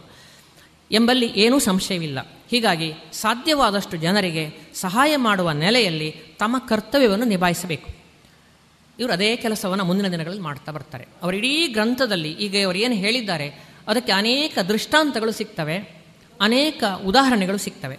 ಹಾಗಾಗಿ ಒಬ್ಬ ಪಿ ಆರ್ ಒನ ದಿನಚರಿ ಅಥವಾ ಅವನ ಕರ್ತವ್ಯ ಏನು ಹೇಳುವುದನ್ನು ಈ ಪುಸ್ತಕ ನೋಡಿದ್ರೆ ಗೊತ್ತಾಗತ್ತೆ. ಅಥವಾ ಒಬ್ಬ ಪಿ ಆರ್ ಒ ಆಗಬೇಕು ಅಂತಂದರೆ ಅವ ಮೊದಲು ಪುಸ್ತಕ ಓದಬೇಕು. ಯಾಕೆ ಓದಬೇಕು ಅಂದರೆ ನಾನು ಪಿ ಆರ್ ಒ ಆದರೆ ನನ್ನ ಜವಾಬ್ದಾರಿಗಳೇನು? ಎಂಥ ಸಂದಿಗ್ಧ, ಸಂಕಟದ, ಸಂಘರ್ಷದ ದಿನಗಳು ಬರ್ತವೆ ಹೇಳುವಂಥದ್ದು ಈ ಪುಸ್ತಕದಲ್ಲಿದೆ. ಅದನ್ನು ಗಮನಿಸಿಕೊಳ್ಬೇಕು ನಾವು. ಒಂದು ಘಟನೆ ಬರುತ್ತಲ್ಲಿ. ಆಸ್ಪತ್ರೆ ಒಟ್ಟಿ ಸಂಬಂಧ ಇರಬೇಕು ಅಂತ. ಅದಕ್ಕೊಂದು ಘಟನೆ ಬರೀತು ಸುಮಾರಿದೆ ಘಟನೆಗಳು. ಒಂದೊಂದು ಸಣ್ಣ ಸಣ್ಣ ಈ ಪೇಪರ್ಮೆಂಟಿನ ಹಾಗೆ ಕೊಡ್ತಾ ಹೋಗ್ತಾನೆ. ಪೂರ ಹೇಳುವುದಿಲ್ಲ. ಇದಕ್ಕೆ ಸಂಬಂಧಿಸಿದ ನಾಲ್ಕಾರು ಘಟನೆಗಳಿದೆ. ಒಬ್ಬ ವೈಮಾನಿಕ ವಿಜ್ಞಾನಿ ಅಪಘಾತದಲ್ಲಿ ತೀರಿಕೊಂಡಾಗ ಅವರು ಯಾವ ರೀತಿ ಸಹಾಯ ಮಾಡುತ್ತಾರೆ? ಆಮೇಲೆ ಒಬ್ಬ ಕೇರಳದ ಸಾಫ್ಟ್ವೇರ್ ಇಂಜಿನಿಯರ್ ಆತ್ಮಹತ್ಯೆ ಮಾಡಿಕೊಳ್ಳುತ್ತಾನೆ. ಆ ಆತ್ಮಹತ್ಯೆ ಸಂದರ್ಭದಲ್ಲಿ ಅವನ ಮನೆಯವರಿಗೆ ಇವರು ಹೇಗೆ ಸಹಾಯ ಮಾಡುತ್ತಾರೆ? ಆಂಧ್ರ ಪ್ರದೇಶದ ಒಬ್ಬ ವಿಜ್ಞಾನಿಯನ್ನು ಹೇಗೆ ಬಂಧನದಿಂದ ರಕ್ಷಿಸ್ತಾರೆ? ಈಗೆಲ್ಲ ಅಂಶಗಳು ಅಲ್ಲಿ ಬರ್ತದೆ ಅಂದರೆ ಇದೆಲ್ಲ ಯಾವಾಗ ಸಾಧ್ಯ ಆಗುತ್ತೆ ಅಂತ ಕೇಳಿದ್ರೆ ನೀವು ಡಾಕ್ಟರ್ ಒಟ್ಟಿಗೆ ಚೆನ್ನಾಗಿದ್ದಾಗ ಮಾತ್ರ. ನೀವು ಅವರೊಟ್ಟಿಗೆ ಸಂಘರ್ಷ ಏರ್ಪಡಿಸಿಕೊಂಡ್ರೆ ಇದು ಯಾವುದಾಗುವುದಿಲ್ಲ ಮತ್ತು ಇದೆಲ್ಲ ಬರೀ ಡಾಕ್ಟರ್ ಮಾತ್ರ ಪೊಲೀಸ್ ಇಲಾಖೆಯೂ ಬೇಕಾಗುತ್ತೆ. ಹಾಗಾಗಿ ನೀವು ಆ ಎಲ್ಲ ಇಲಾಖೆಗಳ ಜೊತೆಯಲ್ಲಿ ಹೇಗೆ ನಿಮ್ಮ ಸಂಪರ್ಕವನ್ನು ಇಟ್ಕೊಂಡಿರ್ತೀರಿ ಹೇಳೋದ್ರ ಮೇಲೆ ಒಬ್ಬ ಪಿ ಆರ್ ಒನ ಕರ್ತವ್ಯ, ಅವನ ಯಶಸ್ಸು ನಿಂತಿರುತ್ತೆ ಅಂತ. ಅದೇ ಹೊತ್ತಿನಲ್ಲಿ ಒಬ್ಬ ತರುಣ ವಿಜ್ಞಾನಿಗರನ್ನು ಆಪರೇಷನ್ ಮಾಡಿಸ್ತಾರೆ. ಅವರ ಬಂಧುಗಳೆಲ್ಲ ದೂರದಲ್ಲಿರ್ತಾರೆ, ಅವನಿಗೆ ಜೀವನ್ಮರಣದ ಪ್ರಶ್ನೆ ಇರುತ್ತೆ. ಆದರೆ ನಿಮ್ಗೆ ಗೊತ್ತಿದೆ, ಆಸ್ಪತ್ರೆಯಲ್ಲಿ ಆಪರೇಷನ್ ಮಾಡಬೇಕಿದ್ರೆ ಯಾರೊಬ್ಬರು ಸೈನ್ ಹಾಕಬೇಕು ಅವ್ರ ಪೇರೆಂಟ್ಸ್ ಬರೋವರೆಗೆ ಕಾಯ್ತಾ ಕೂತ್ರೆ ಅವ್ನು ಬದುಕ್ತಾನಿಲ್ಲೋ ಗೊತ್ತಿಲ್ಲ. ಆಗ ಜಯಪ್ರಕಾಶ್ರು ಸಿಗ್ನೇಚರ್ ಹಾಕ್ತಾರೆ ಅವರ ಪೇರೆಂಟ್ಸಿನ ಪರವಾಗಿ. ಅಂದರೆ ಆ ರಿಸ್ಕ್ ತಗೊಳ್ಳೋದಿದೆಯಲ್ಲ ನಾಳೆ ಬೆಳಗ್ಗೆ ಹೆಚ್ಚು ಕಡಿಮೆ ಆದರೆ ಅವ್ರ ಅಪ್ಪ, ಅಮ್ಮ ಕೇಳ್ಬೋದು, ನೀವು ಯಾರ್ರಿ? ಸೈನ್ ಹಾಕಲಿಕ್ಕೆ? ಅಂತ ಕೇಳ್ಬೋದು. ಆದರೆ ಆ ರಿಸ್ಕ್ ತಗೊಳ್ಳೋದಿದೆಯಲ್ಲ ಆ ಥರದ ಅನೇಕ ಸಂದರ್ಭಗಳನ್ನು ಅವ್ರು ಮಾಡಿದ್ದಾರೆ ಅಂತ. ಹಾಗೆ ಪಾಸ್ಪೋರ್ಟು ಕಚೇರಿ, ಯಾಕೆಂದರೆ ಇವರು ಉನ್ನತ ನೆಲೆಯಲ್ಲಿ ಅವರೆಲ್ಲ ದೇಶ ಸಂಚಾರ ಮಾಡುವಂಥ ಅಧಿಕಾರಿಗಳಿರ್ತಾರೆ. ಅವರಿಗೆಲ್ಲ ಪಾಸ್ಪೋರ್ಟು ವೀಸಾ ಇದನ್ನು ಮಾಡುವಂಥದ್ದು ಟ್ರ ಟಿಕೆಟ್ ಬುಕ್ ಮಾಡುವಂಥದ್ದು ಇದೆಲ್ಲ ಇವತ್ತು ಕೂತಲ್ಲಿ ನಿಮಗೆ ಬೆರಳ ತುದಿಯಲ್ಲಿ ಮಾಡಲಿಕ್ಕೆ ಸಾಧ್ಯ ಆಗುತ್ತೆ ಇವತ್ತು. ಅವತ್ತು ಹಾಗಲ್ಲ ಏಜೆನ್ಸಿಗಳನ್ನ ಅವಲಂಬಿಸಬೇಕು. ಆ ಸಂದರ್ಭದಲ್ಲಿ ಒಂದು ಬಹಳ ಸ್ವಾರಸ್ಯದ ಘಟನೆ ಅವರು ಬರೀತಾರೆ. ಅದೇನಂತ ಕೇಳಿದರೆ, ಒಬ್ಬ ಪಾಸ್ಪೋರ್ಟ್ ಅಧಿಕಾರಿಗೊಬ್ಬರಿಗೆ ಅವರು ಆತಿಥ್ಯವನ್ನು ಮಾಡ್ತಾರೆ. ಅವರ ಕ್ಯಾಂಟೀನ್ನಲ್ಲಿ ಒಂದು ಚಂದದ ಒಂದು ಆತಿಥ್ಯ ಕೊಡ್ತಾರೆ. ಯಾಕೆಂದರೆ ಆ ಪಾಸ್ಪೋರ್ಟ್ ಅಧಿಕಾರಿ ಯಾವಾಗಲೂ ಬೇಕು ಇವರಿಗೆ. ಹಾಗಾಗಿ ಅವರಿಗೊಂದು ಆತಿಥ್ಯ ಕೊಡ್ತಾರೆ. ಆತಿಥ್ಯ ಕೊಟ್ಟ ಮೇಲೆ ಬಿಲ್ಲನ್ನು ತಗೊಂಡೋಗಿ ಅವರು ಆಚೆ ಕಚೇರಿಗೆ ಕೊಡ್ತಾರೆ ಆಗ ಅಲ್ಲಿದ್ದಂಥ ಅಧಿಕಾರಿಗಳು ಯಾರೂ ಸಹ ಆ ಬಿಲ್ ಸ್ಯಾಂಕ್ಷನ್ ಮಾಡೋದಿಲ್ಲ ಒಂದು ರೀತಿ ಅವಮಾನಿಸಿಯೇ ಕಳಿಸ್ತಾರೆ. ಯಾರು ನಿಮಗೆ ಅಧಿಕಾರ ಕೊಟ್ಟವರು ಅವರಿಗೆ ಆತಿಥ್ಯ ಮಾಡಲಿಕ್ಕೆ ಅಂತ. ಕೊನೆಗೆ ಅದು ಏನಾಗುತ್ತೆ ಕೇಳಿದರೆ, ಅದೇ ಪಾಸ್ಪೋರ್ಟ್ ಅಧಿಕಾರಿಯ ಮಗಳನ್ನು ಅವರು ಗರ್ಭಿಣಿಯಾಗಿರ್ತಾರೆ ಹೈದರಾಬಾದಿಂದ ಬೆಂಗಳೂರಿಗೆ ಕರ್ಕೊಂಬರ್ಬೇಕು ಆಗ ಆತನಿಗೆ ಸಹಾಯ ಬೇಕು. ಯಾಕಂದ್ರೆ ಗೊತ್ತಿದೆ, ಪಾಸ್ಪೋರ್ಟನ್ನು ಅವರು ತಂದು ಕೊಡುವಂಥದ್ದು ಪರ್ಸನಲ್ ವ್ಯಕ್ತಿಗೆ ತಂದು ಕೊಡಬೇಕು. ಅವರು ಬೇರೆಯವರಿಗೆ ಇಶ್ಯೂ ಮಾಡಲಿಕ್ಕೆ ಈಗ ರಿಜಿಸ್ಟರ್ ಪೋಸ್ಟಾರ ಕೊಡ್ತಾರೆ, ಪಾಸ್ಪೋರ್ಟ್ ಕೊಡುವುದಿಲ್ಲ. ಮಗಳು ಹೈದರಾಬಾದಲ್ಲಿದ್ದಾಳೆ, ಬೆಂಗಳೂರು ಆಫೀಸಿಗೆ ಬಂದಿದೆ, ಕೊಡುವುದು ಹೇಗೆ? ಆಗ ಮತ್ತೆ ಪುನಃ ಇವರು ಆ ಮೊದಲಿನ ಯಾವ ಕಹಿಯನ್ನು ಇಟ್ಟುಕೊಳ್ಳದೆ ಮೊದಲು ಆ ಅಧಿಕಾರಿ ಅವಮಾನಿಸಿದ್ದಾನಲ್ಲ, ಆ ಯಾವ ಕಹಿಯನ್ನು ಇಟ್ಟುಕೊಳ್ಳದೆ ಪಾಸ್ಪೋರ್ಟ್ ಅಧಿಕಾರಿ ಆಫೀಸಿಗೆ ಹೋಗಿ, ಸರ್, ಹೀಗಾಗಿದೆ ಸಂಗತಿ ಅಂತ ಹೇಳಿ, ಅದನ್ನು ಅವರು ಮ್ಯಾನೇಜ್ ಮಾಡ್ತಾರೆ, ಅವರಿಗೆ ಪಾಸ್ಪೋರ್ಟ್ ಸಿಗತ್ತೆ. ಅಂದರೆ ಅವರ ಬರವಣಿಗೆಯಲ್ಲಿ ಒಂದು ರೀತಿ ಈ ಥರದ ಮಾಗುವಿಕೆ ಇದೆ ಅಂತ. ಇದು ಬಹಳ ಮುಖ್ಯ. ದಿನ ಹೋದ ಹಾಗೆ ಹೋದ ಹಾಗೆ ನಮ್ಮಲ್ಲಿ ವಯಸ್ಸಾದ ಹಾಗೆ ನಾವು ಮಾಗುತ್ತಾ ಬರ್ತೇವೆ ಆ ಥರದ ಮಾಗುವಿಕೆ ನಾವು ಗಮನ ಹಸಿ ಬಿಸಿ ಇಲ್ಲ. ನೋವಿನ ಸಂದರ್ಭವನ್ನು ಹೇಳುವಾಗಲೂ ಅತ್ಯಂತ ನಯವಾಗಿ ಬೇಜಾರಾಗದ ಹಾಗೆ ಓದೋರಿಗೆ ಅರ್ಥ ಆಗುತ್ತೆ ಅವರಿಗೆ ಬೇಜಾರಾಗಿದೆ ಅಂತ. ಹಾಗಂತ ಯಾರೋ ಅವನ ಬಗ್ಗೆ ಅವಮಾನ ಇರುವುದಿಲ್ಲ, ಕಿಡಿ ನುಡಿ ಇರುವುದಿಲ್ಲ, ಅದನ್ನು ಗಮನಿಸಿಕೊಳ್ಬೇಕು. ಹಾಗೆ ಮಾಧ್ಯಮಗಳ ನಿರ್ವಹಣೆ ಮಾಡುವಂಥದ್ದು ಪಿ ಆರ್ ಓದು ಬಹಳ ದೊಡ್ಡ ಜವಾಬ್ದಾರಿ, ಮಾಧ್ಯಮ ನಿರ್ವಹಣೆ ಹೇಳುವಂಥದ್ದು. ಹಾಗಾಗಿ ಯಾವಾಗಲೂ ಈ ವೈಜ್ಞಾನಿಕ ಸಂಶೋಧನೆಗಳಿಗೆ ಭಾರತದಲ್ಲಿ ನೆಗೆಟಿವ್ ಪ್ರಚಾರಗಳು ಜಾಸ್ತಿ.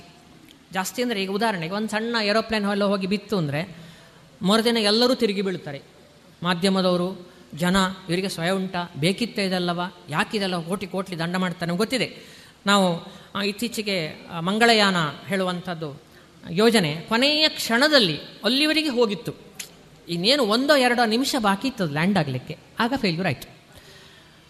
ಆಗ ಜನರ ಪ್ರತಿಕ್ರಿಯೆಗಳು ಹೇಗಿರ್ತವೆ ಅಂತ ಒಂಥರ ಹಸಿದವರ ಹಾಗೆ ಬಂದು ಮುಗಿಬೀಳ್ತಾ ಇರ್ತಾರೆ. ಬೇಕಿತ್ತ ಇದು? ಕೋಟಿ ಕೋಟಿ ದಂಡ ಆಯಿತು. ಅದನ್ನು ಅದಕ್ಕೆ ಬಳಸ್ಬೋದಿತ್ತು, ಇದಕ್ಕೆ ಬಳಸ್ಬೋದಿತ್ತು ಅಂಥೇಳಿ ಆ ಥರದ ಘಟನೆಯು ಇವರ ಕಾಲದಲ್ಲಿ ಆಗತ್ತೆ. ಕೋಲಾರದಲ್ಲಿ ಒಂದು ಲಘು ಯುದ್ಧ ವಿಮಾನ ಬಿದ್ದುಬಿಡತ್ತೆ. ಬಿದ್ದಾಗುವಾಗ ಇಡೀ ಮಾಧ್ಯಮದವರು ತಿರುಗಿ ಬೀಳ್ತಾರೆ. ಆಗ ಇವರೆಲ್ಲ ಅಧಿಕಾರಿಗಳು ಆ ಮಾಧ್ಯಮವನ್ನು ನಿಭಾಯಿಸುವುದಕ್ಕೆ ಮಾಡಿದ ಜನ ಯಾರು ಅಂದರೆ ಜಯಪ್ರಕಾಶ್ರು ಅವರು ಅವತ್ತೆಲ್ಲ ತೀರ್ಥಯಾತ್ರೆಯಲ್ಲಿ ಇದ್ರು. ಯಾವುದೋ ದೇವಸ್ಥಾನಕ್ಕೆ ಹೋಗ್ತಾ ಇದ್ರು ಅವರು. ಅವರು ಆ ಸಂದರ್ಭದಲ್ಲಿ ಅಲ್ಲಿದ್ದರೂ ಸಹ, ಅಲ್ಲಿಂದಲೇ ಎಲ್ಲ ಮಾಧ್ಯಮದವರು ನಿಭಾಯಿಸ್ತಾರೆ. ನೀವು ಗಮನಿಸಿಕೊಳ್ಬೇಕು. ನನಗೆ ಈಗಲೂ ಸರಿ ನೆನಪಿದೆ. ಮಂಗಳಯಾನ ವಿಫಲ ಆದಾಗ ನನಗೆ ಕಂಡದ್ದು ಸ್ವತಃ ದೇಶದ ಪ್ರಧಾನಿ ಬಂದು ಆ ನಿರ್ದೇಶಕರನ್ನು ಆಲಿಂಗಿಸಿಕೊಂಡದ್ದಿದೆಯಲ್ಲ, ಅದೊಂದು ಅದ್ಭುತವಾದಂಥ ಸನ್ನಿವೇಶ ಅದು. ಬಹುತೇಕ ಈ ದೇಶದ ಚರಿತ್ರೆಯಲ್ಲಿ ಈ ಹಿಂದೆ ಆಗಿರಲಿಕ್ಕಿಲ್ಲ ಮುಂದೆ ಆಗ್ತದಿಲ್ಲ ನಂಗೆ ಗೊತ್ತಿಲ್ಲ.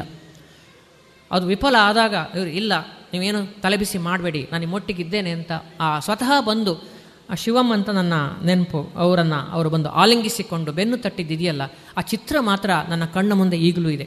ಅಂದರೆ ಈ ರೀತಿ ವಿಫಲ ಆದಾಗ ನಿಭಾಯಿಸೋದಿದೆಯಲ್ಲ ಗೆದ್ದಾಗ ಎಲ್ಲರೂ ಇರ್ತಾರೆ, ಗೆದ್ದೆತ್ತಿನ ಬಾಲ ಹಿಡಿದು ಅಂತ ನಾವು ಹೇಳ್ತೇವೆ. ಅವಾಗ ಎಲ್ಲರೂ ಇರ್ತಾರೆ. ಸೋತಾಗ ತಲೆಗೊಂದು ಪೆಟ್ಟು, ಆಳಿಗೊಂದು ಕಲ್ಲು ಹಾಕಿ ಮುಗಿಸ್ತಾರೆ. ಸಮಾಧಿ ಮಾಡಿಬಿಡ್ತಾರೆ. ಹಾಗಾಗಿ ಈ ರೀತಿ ಅನೇಕ ಸಂದರ್ಭಗಳನ್ನು ಅವರು ತಮ್ಮ ವೃತ್ತಿ ಬದುಕಿನಲ್ಲಿ, ಈ ಥರ ಸಂದಿಗ್ಧ ಸಂದರ್ಭಗಳನ್ನು ಅವರು ನಿಭಾಯಿಸ್ತಾ ಹೋಗ್ತಾರೆ ಅಂತ. ಮತ್ತು ಪಿ ಆರ್ ಒಗಳಿಗೆ ಅನೇಕ ಆತಂಕಗಳಿದ್ದಾವೆ.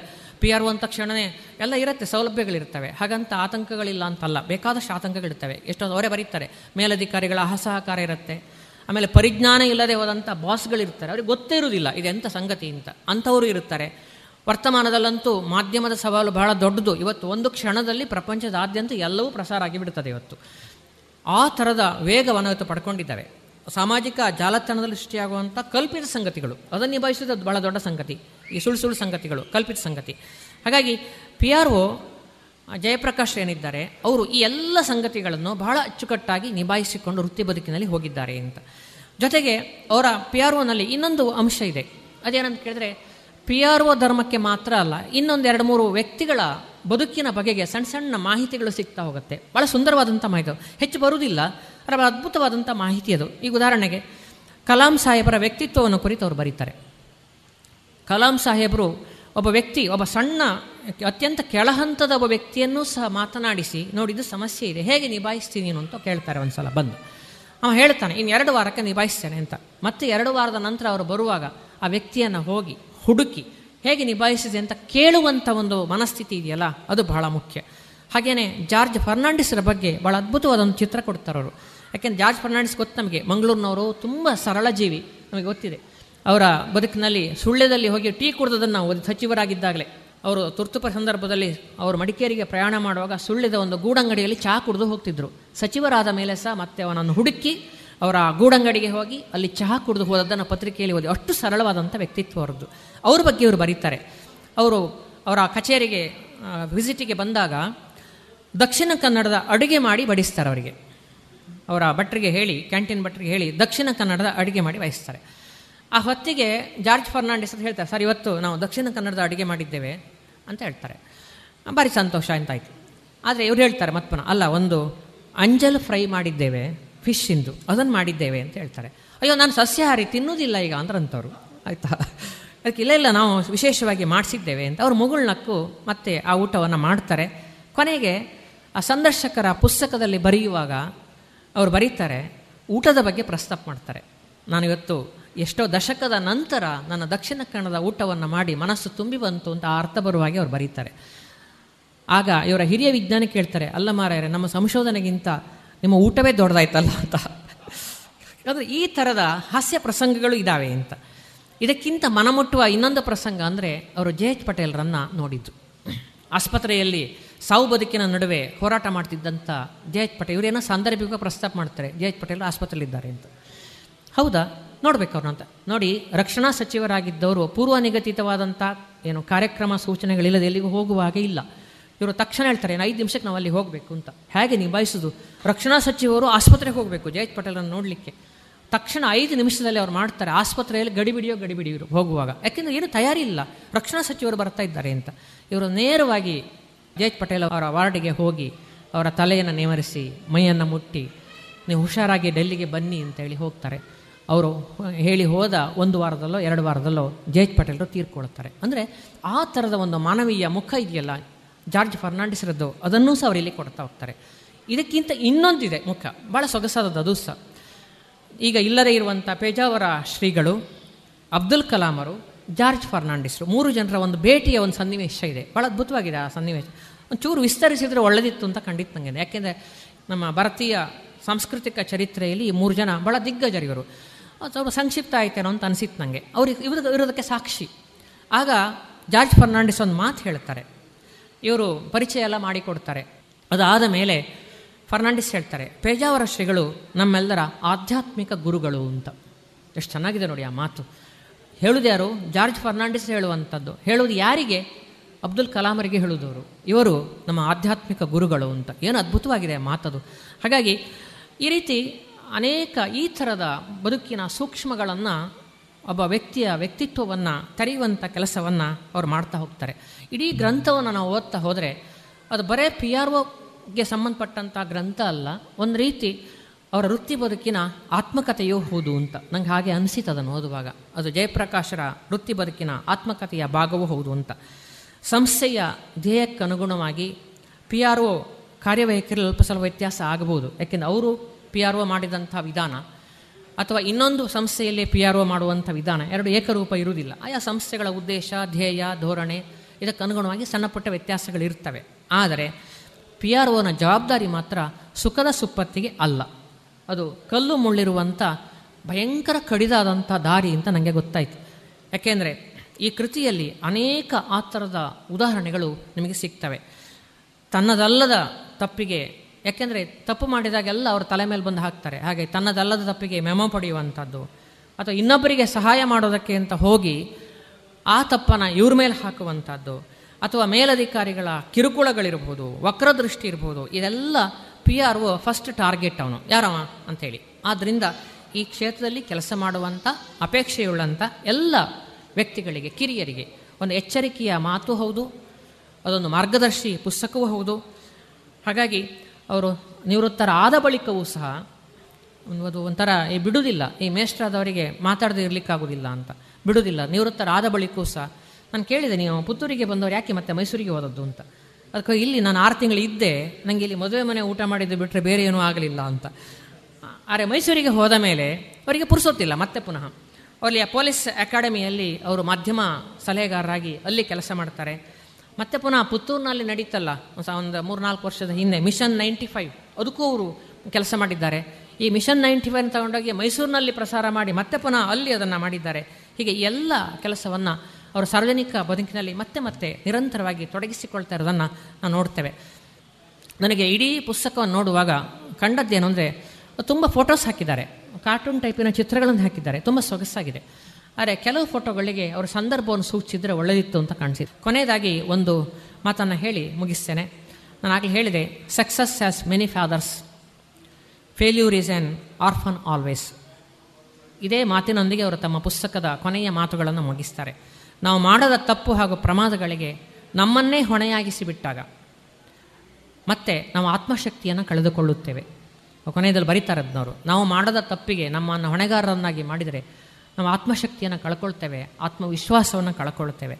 ಈ ಚಕ್ರವ್ಯೂಹ ಒಳಗಿನ ಹೋರಾಟ ಅಂದಿಗೆ ಮುಗಿಯುವುದು. ಏಕೆಂದರೆ ನಿಮಗೆ ಅಂತಹದ್ದೇ ಸವಾಲುಗಳು ಭವಿಷ್ಯದಲ್ಲಿ ಕರ್ತವ್ಯ ನಿರ್ವಹಣೆಯಲ್ಲಿ ಬರುತ್ತದೆ. ಹೀಗಾಗಿ ನೀವು ಆತ್ಮಶಕ್ತಿಯನ್ನು ಯಾವತ್ತೂ ಹೆಚ್ಚಿಸಿಕೊಳ್ಳುವ ಹಾಗೂ ಇತರರನ್ನು ವಿಶ್ವಾಸಕ್ಕೆ ತೆಗೆದುಕೊಳ್ಳುವ ವಿವಿಧ ರೀತಿಯ ಪ್ರಯತ್ನಗಳನ್ನು ಮಾಡುತ್ತಲೇ ಇರಬೇಕು.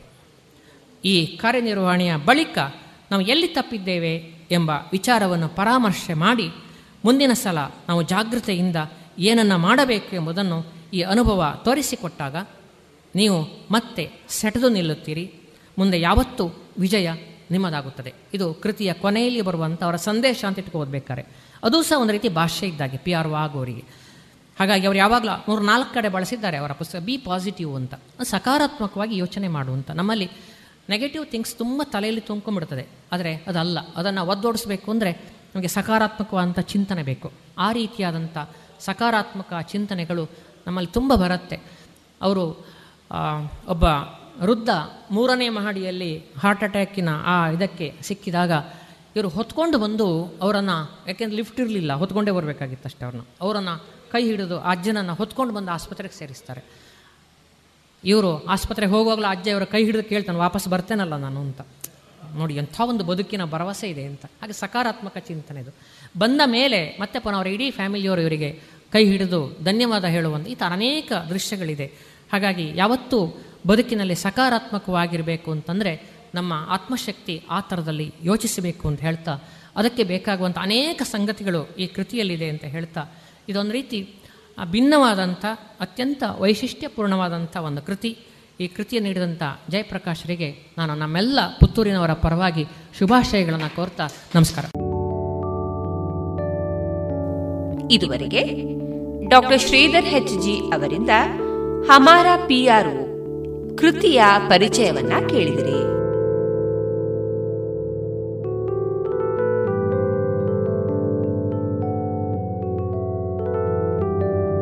ಇನ್ನು ಮುಂದೆ ಮಧುರ ಗಾನ ಪ್ರಸಾರವಾಗಲಿದೆ.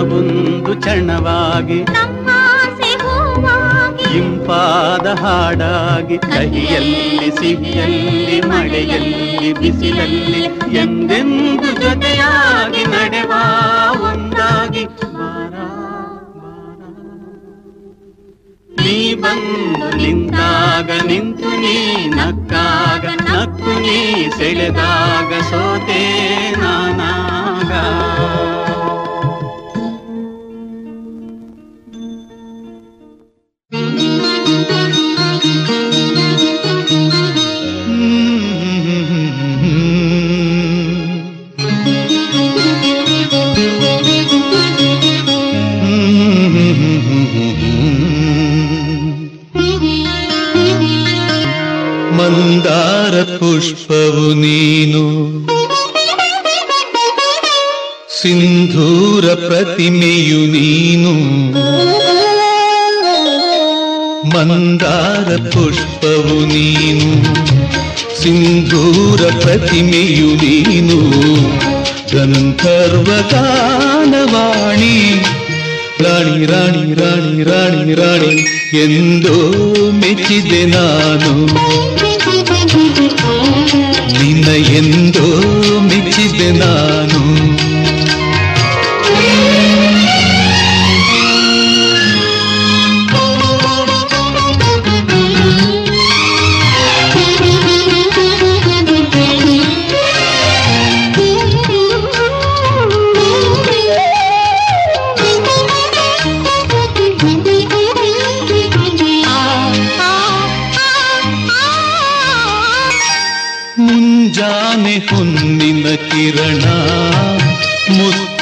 ತಾವರೆ ವದನ, ಮುಂಜಾನೆ ಹೊನ್ನಿಲ ಕಿರಣ, ಮುತ್ತಿಟ್ಟ ತಾವರೆ ವದನ. ರಾಣಿ ರಾಣಿ, ನಿನ್ನ ಜಿಂಕೆ ಕಣ್ಣ ಜಿಗಿದಾಟದಲ್ಲಿ, ನಿನ್ನ ಜಿಂಕೆ ಕಣ್ಣ ಜಿಗಿದಾಟದಲ್ಲಿ, ತೂರಾಡಿ ತೂಗಿ ಹೋದೆ ರಾಣಿ ರಾಣಿ ರಾಣಿ ರಾಣಿ ರಾಣಿ ಎಂದೋ ಮೆಚ್ಚಿದೆ ನಾನು ಎಂದೋ ಮೆಚ್ಚಿದೆ ನಾನು ಮಂದಾರ ಪುಷ್ಪವು ನೀನು ಸಿಂಧೂರ ಪ್ರತಿಮೆಯು ನೀನು ಗಂಧರ್ವ ಗಾನವಾಣಿ ರಾಣಿ ರಾಣಿ ರಾಣಿ ರಾಣಿ ರಾಣಿ ಎಂದೋ ಮೆಚ್ಚಿದೆ ನಾನು ನಿನ್ನ ಎಂದೋ ಮೆಚ್ಚಿದೆ ನೀನ.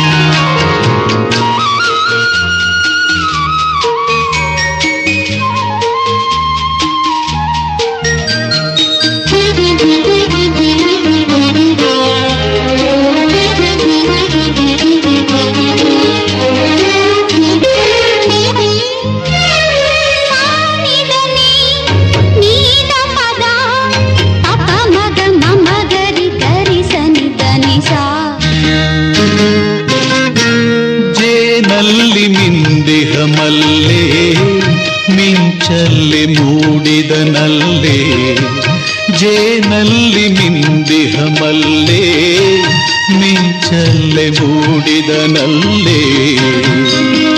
ರಾಣಿ ರಾಣಿ, ನಿನ್ನ ಪ್ರೀತಿ ಸವಿಯ ಬದಲಿ ನಿನ್ನ ಪ್ರೀತಿ ಸವಿಯ ಬದಲಿ ಮರುಳಾಗಿ ಮೌನವಾದೆ. ರಾಣಿ ರಾಣಿ ರಾಣಿ ರಾಣಿ ರಾಣಿ. ಎಂದೋ ಮೆಚ್ಚಿದೆ ನಾನು. ಎಂದೋ ಮೆಚ್ಚಿದೆ ನಾನು. ಮಂದಾರ ಪುಷ್ಪವು ನೀನು. ಸಿಂಧೂರ ಪ್ರತಿಮೆಯು ನೀನು. ಗಂಧರ್ವ ಗಾನವಾಣಿ. ರಾಣಿ ರಾಣಿ ರಾಣಿ ರಾಣಿ ರಾಣಿ. ಎಂದೋ ಮೆಚ್ಚಿದೆ ನಾನು. ನಿನ್ನ ಎಂದೋ ಮೆಚ್ಚಿದೆ ನಾನು.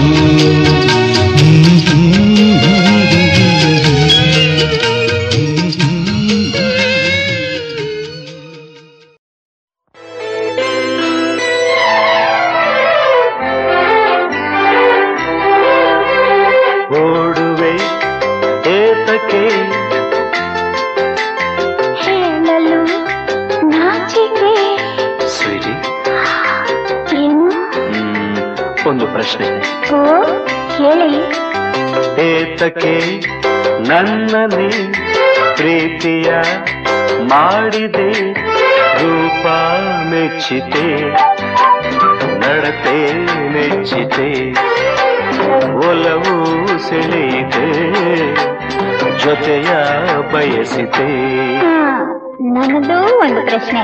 ಹೇಳಿ ಕಮಾನ್ ಏತಕ್ಕೆ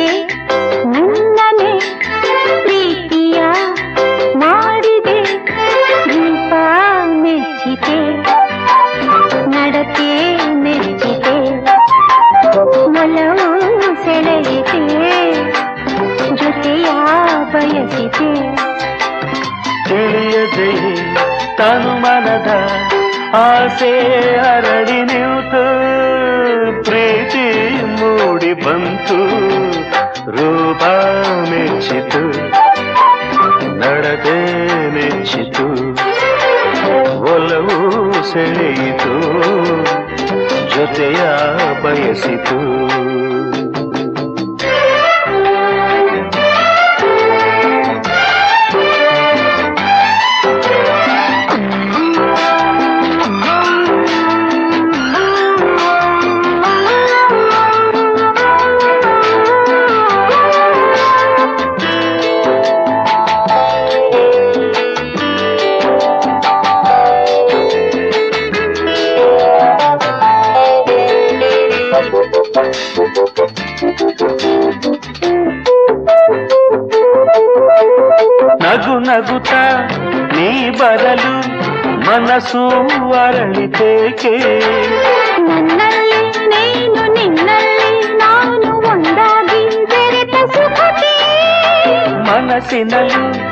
ಕನಸಿನಲ್ಲೂ ನಿನ್ನದೇ ನೆನಪು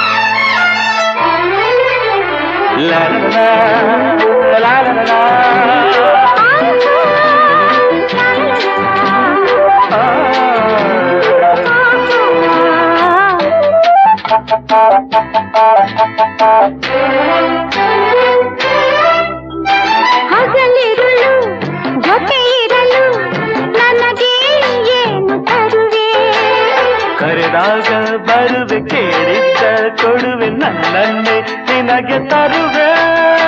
ಸಮರಸದಿ ಬದುಕಿದರೆ ಬಹುಮಾನವೇನು ಕೊಡುವೆ? ನಾನಾಗಿ ಮದುವೆ ನಿನ್ನಲ್ಲಿ ಬೆರೆವೆ ಮುದ್ದಾದ ಮಗುವ ಕೊಡುವೆ. ನಾನಿನ್ನು ಹೋಗಿ ಬರುವೆ. ಏತಕ್ಕೆ ನನ್ನನೆ ಪ್ರೀತಿಯ ಮಾಡಿದೆ ರೂಪ. ಮೆಚ್ಚಿತು. ನಡೆದೆ. ಮೆಚ್ಚಿತು. ಒಲವು ಸೆಳೆಯಿತು. ಜೊತೆಯ ಬಯಸಿತು. ತಿಳಿಯದೆ ತನ್ನ ಮನದ ಆಸೆ ಅರಳಿ ನಿಂತು ಪ್ರೀತಿ ಮೂಡಿ ಬಂತು. ರೂಪ ಮೆಚ್ಚಿತು. ನಡತೆ ಮೆಚ್ಚಿತು. ಒಲವು ಸೆಳೆಯಿತು ಜೊತೆಯ ಬಯಸಿತು ಹಾಯಾದ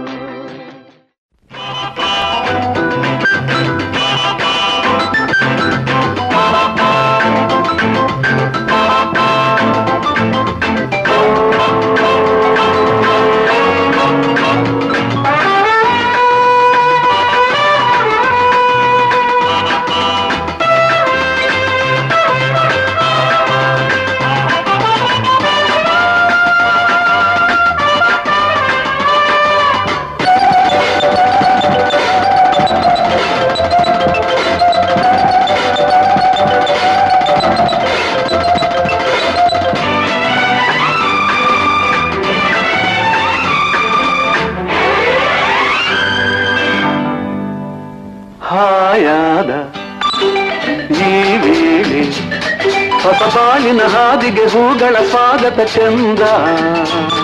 ಆನಂದ. ನಿನ್ನಿಂದ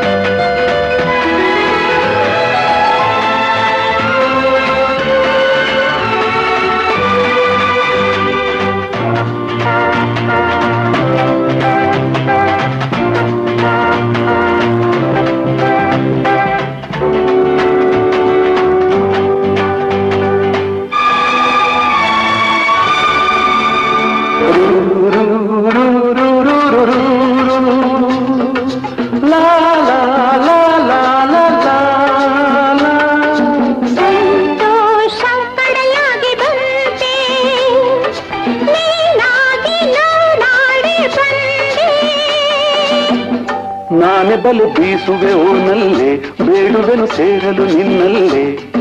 ಮುತ್ತಿನ ರಾಶಿ ಕಂಡೆನು ರಾಣಿ. ಕಾವ್ಯದ ಜೇನು ಸವಿದೆನು ನಾನು. ಎಲ್ಲಿ ಎಲ್ಲಿ? ಎಲ್ಲಿ ಸಾಗರದಂಥ ಜೀವನದಲ್ಲಿ ಎಲ್ಲೆಲ್ಲಿ?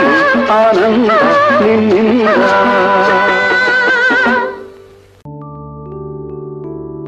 ಇದುವರೆಗೆ ಮಧುರಗಾನ ಪ್ರಸಾರವಾಯಿತು.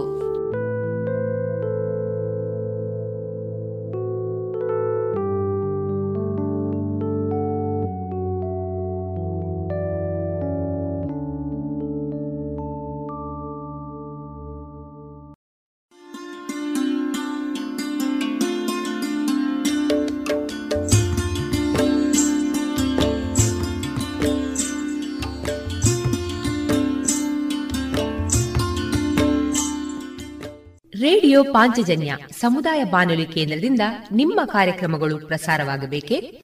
ಹಾಗಿದ್ದರೆ ನಮ್ಮನ್ನು ಸಂಪರ್ಕಿಸಿ. ನಮ್ಮ ದೂರವಾಣಿ ಸಂಖ್ಯೆ ಸೊನ್ನೆ ಎಂಟು ಎರಡು ಐದು ಒಂದು, ಎರಡು ಒಂಬತ್ತು ಎಂಟು ನಾಲ್ಕು ಒಂಬತ್ತು ಒಂಬತ್ತು.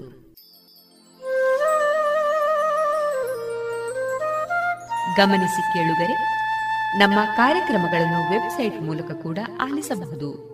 ನಮ್ಮ ವೆಬ್ಸೈಟ್ ವಿಳಾಸ W W W radio Panchajanya dot com. ಇಲ್ಲಿ ಆರ್ಕೈವ್ಸ್ನ ಭಾಗಕ್ಕೆ ಹೋಗಿ ಕ್ಲಿಕ್ ಮಾಡಿದರೆ ಹಳೆ ಕಾರ್ಯಕ್ರಮಗಳನ್ನು ಕೂಡ ಆಲಿಸಬಹುದು. ಜೊತೆಗೆ ನಮ್ಮ ಪ್ರಸಾರವನ್ನು ಆಪ್ ಮೂಲಕವೂ ಕೇಳಬಹುದು. ಪ್ಲೇಸ್ಟೋರ್ನಲ್ಲಿ ಪಾಂಚಜನ್ಯ ಸರ್ಚ್ ಮಾಡಿ, ಡೌನ್ಲೋಡ್ ಮಾಡಿಕೊಂಡು ತಮ್ಮ ಮೊಬೈಲ್ಗಳಿಗೆ ಇನ್ಸ್ಟಾಲ್ ಮಾಡಿದರೆ ರೇಡಿಯೋ ಪ್ರಸಾರದ ಕಾರ್ಯಕ್ರಮವನ್ನು ನೀವು ಆಲಿಸಬಹುದು. ನಮ್ಮ ಪ್ರಸಾರದ ಬಗೆಗೆ ನಿಮ್ಮ ಅಭಿಪ್ರಾಯಗಳನ್ನು ಹಂಚಿಕೊಳ್ಳಲು ನಮ್ಮ ವಿಳಾಸ ರೇಡಿಯೋ ಪಾಂಚಜನ್ಯ ತೊಂಬತ್ತು ಬಿಂದು ಎಂಟು ಎಫ್ಎಂ ಸಮುದಾಯ ಬಾನುಲಿ ಕೇಂದ್ರ, ನೆಹರು ನಗರ, ಪುತ್ತೂರು. ನಮ್ಮ ದೂರವಾಣಿ ಸಂಖ್ಯೆ ಸೊನ್ನೆ ಎಂಟು ಎರಡು ಐದು ಒಂದು, ಎರಡು ಒಂಬತ್ತು ಎಂಟು ನಾಲ್ಕು ಒಂಬತ್ತು ಒಂಬತ್ತು.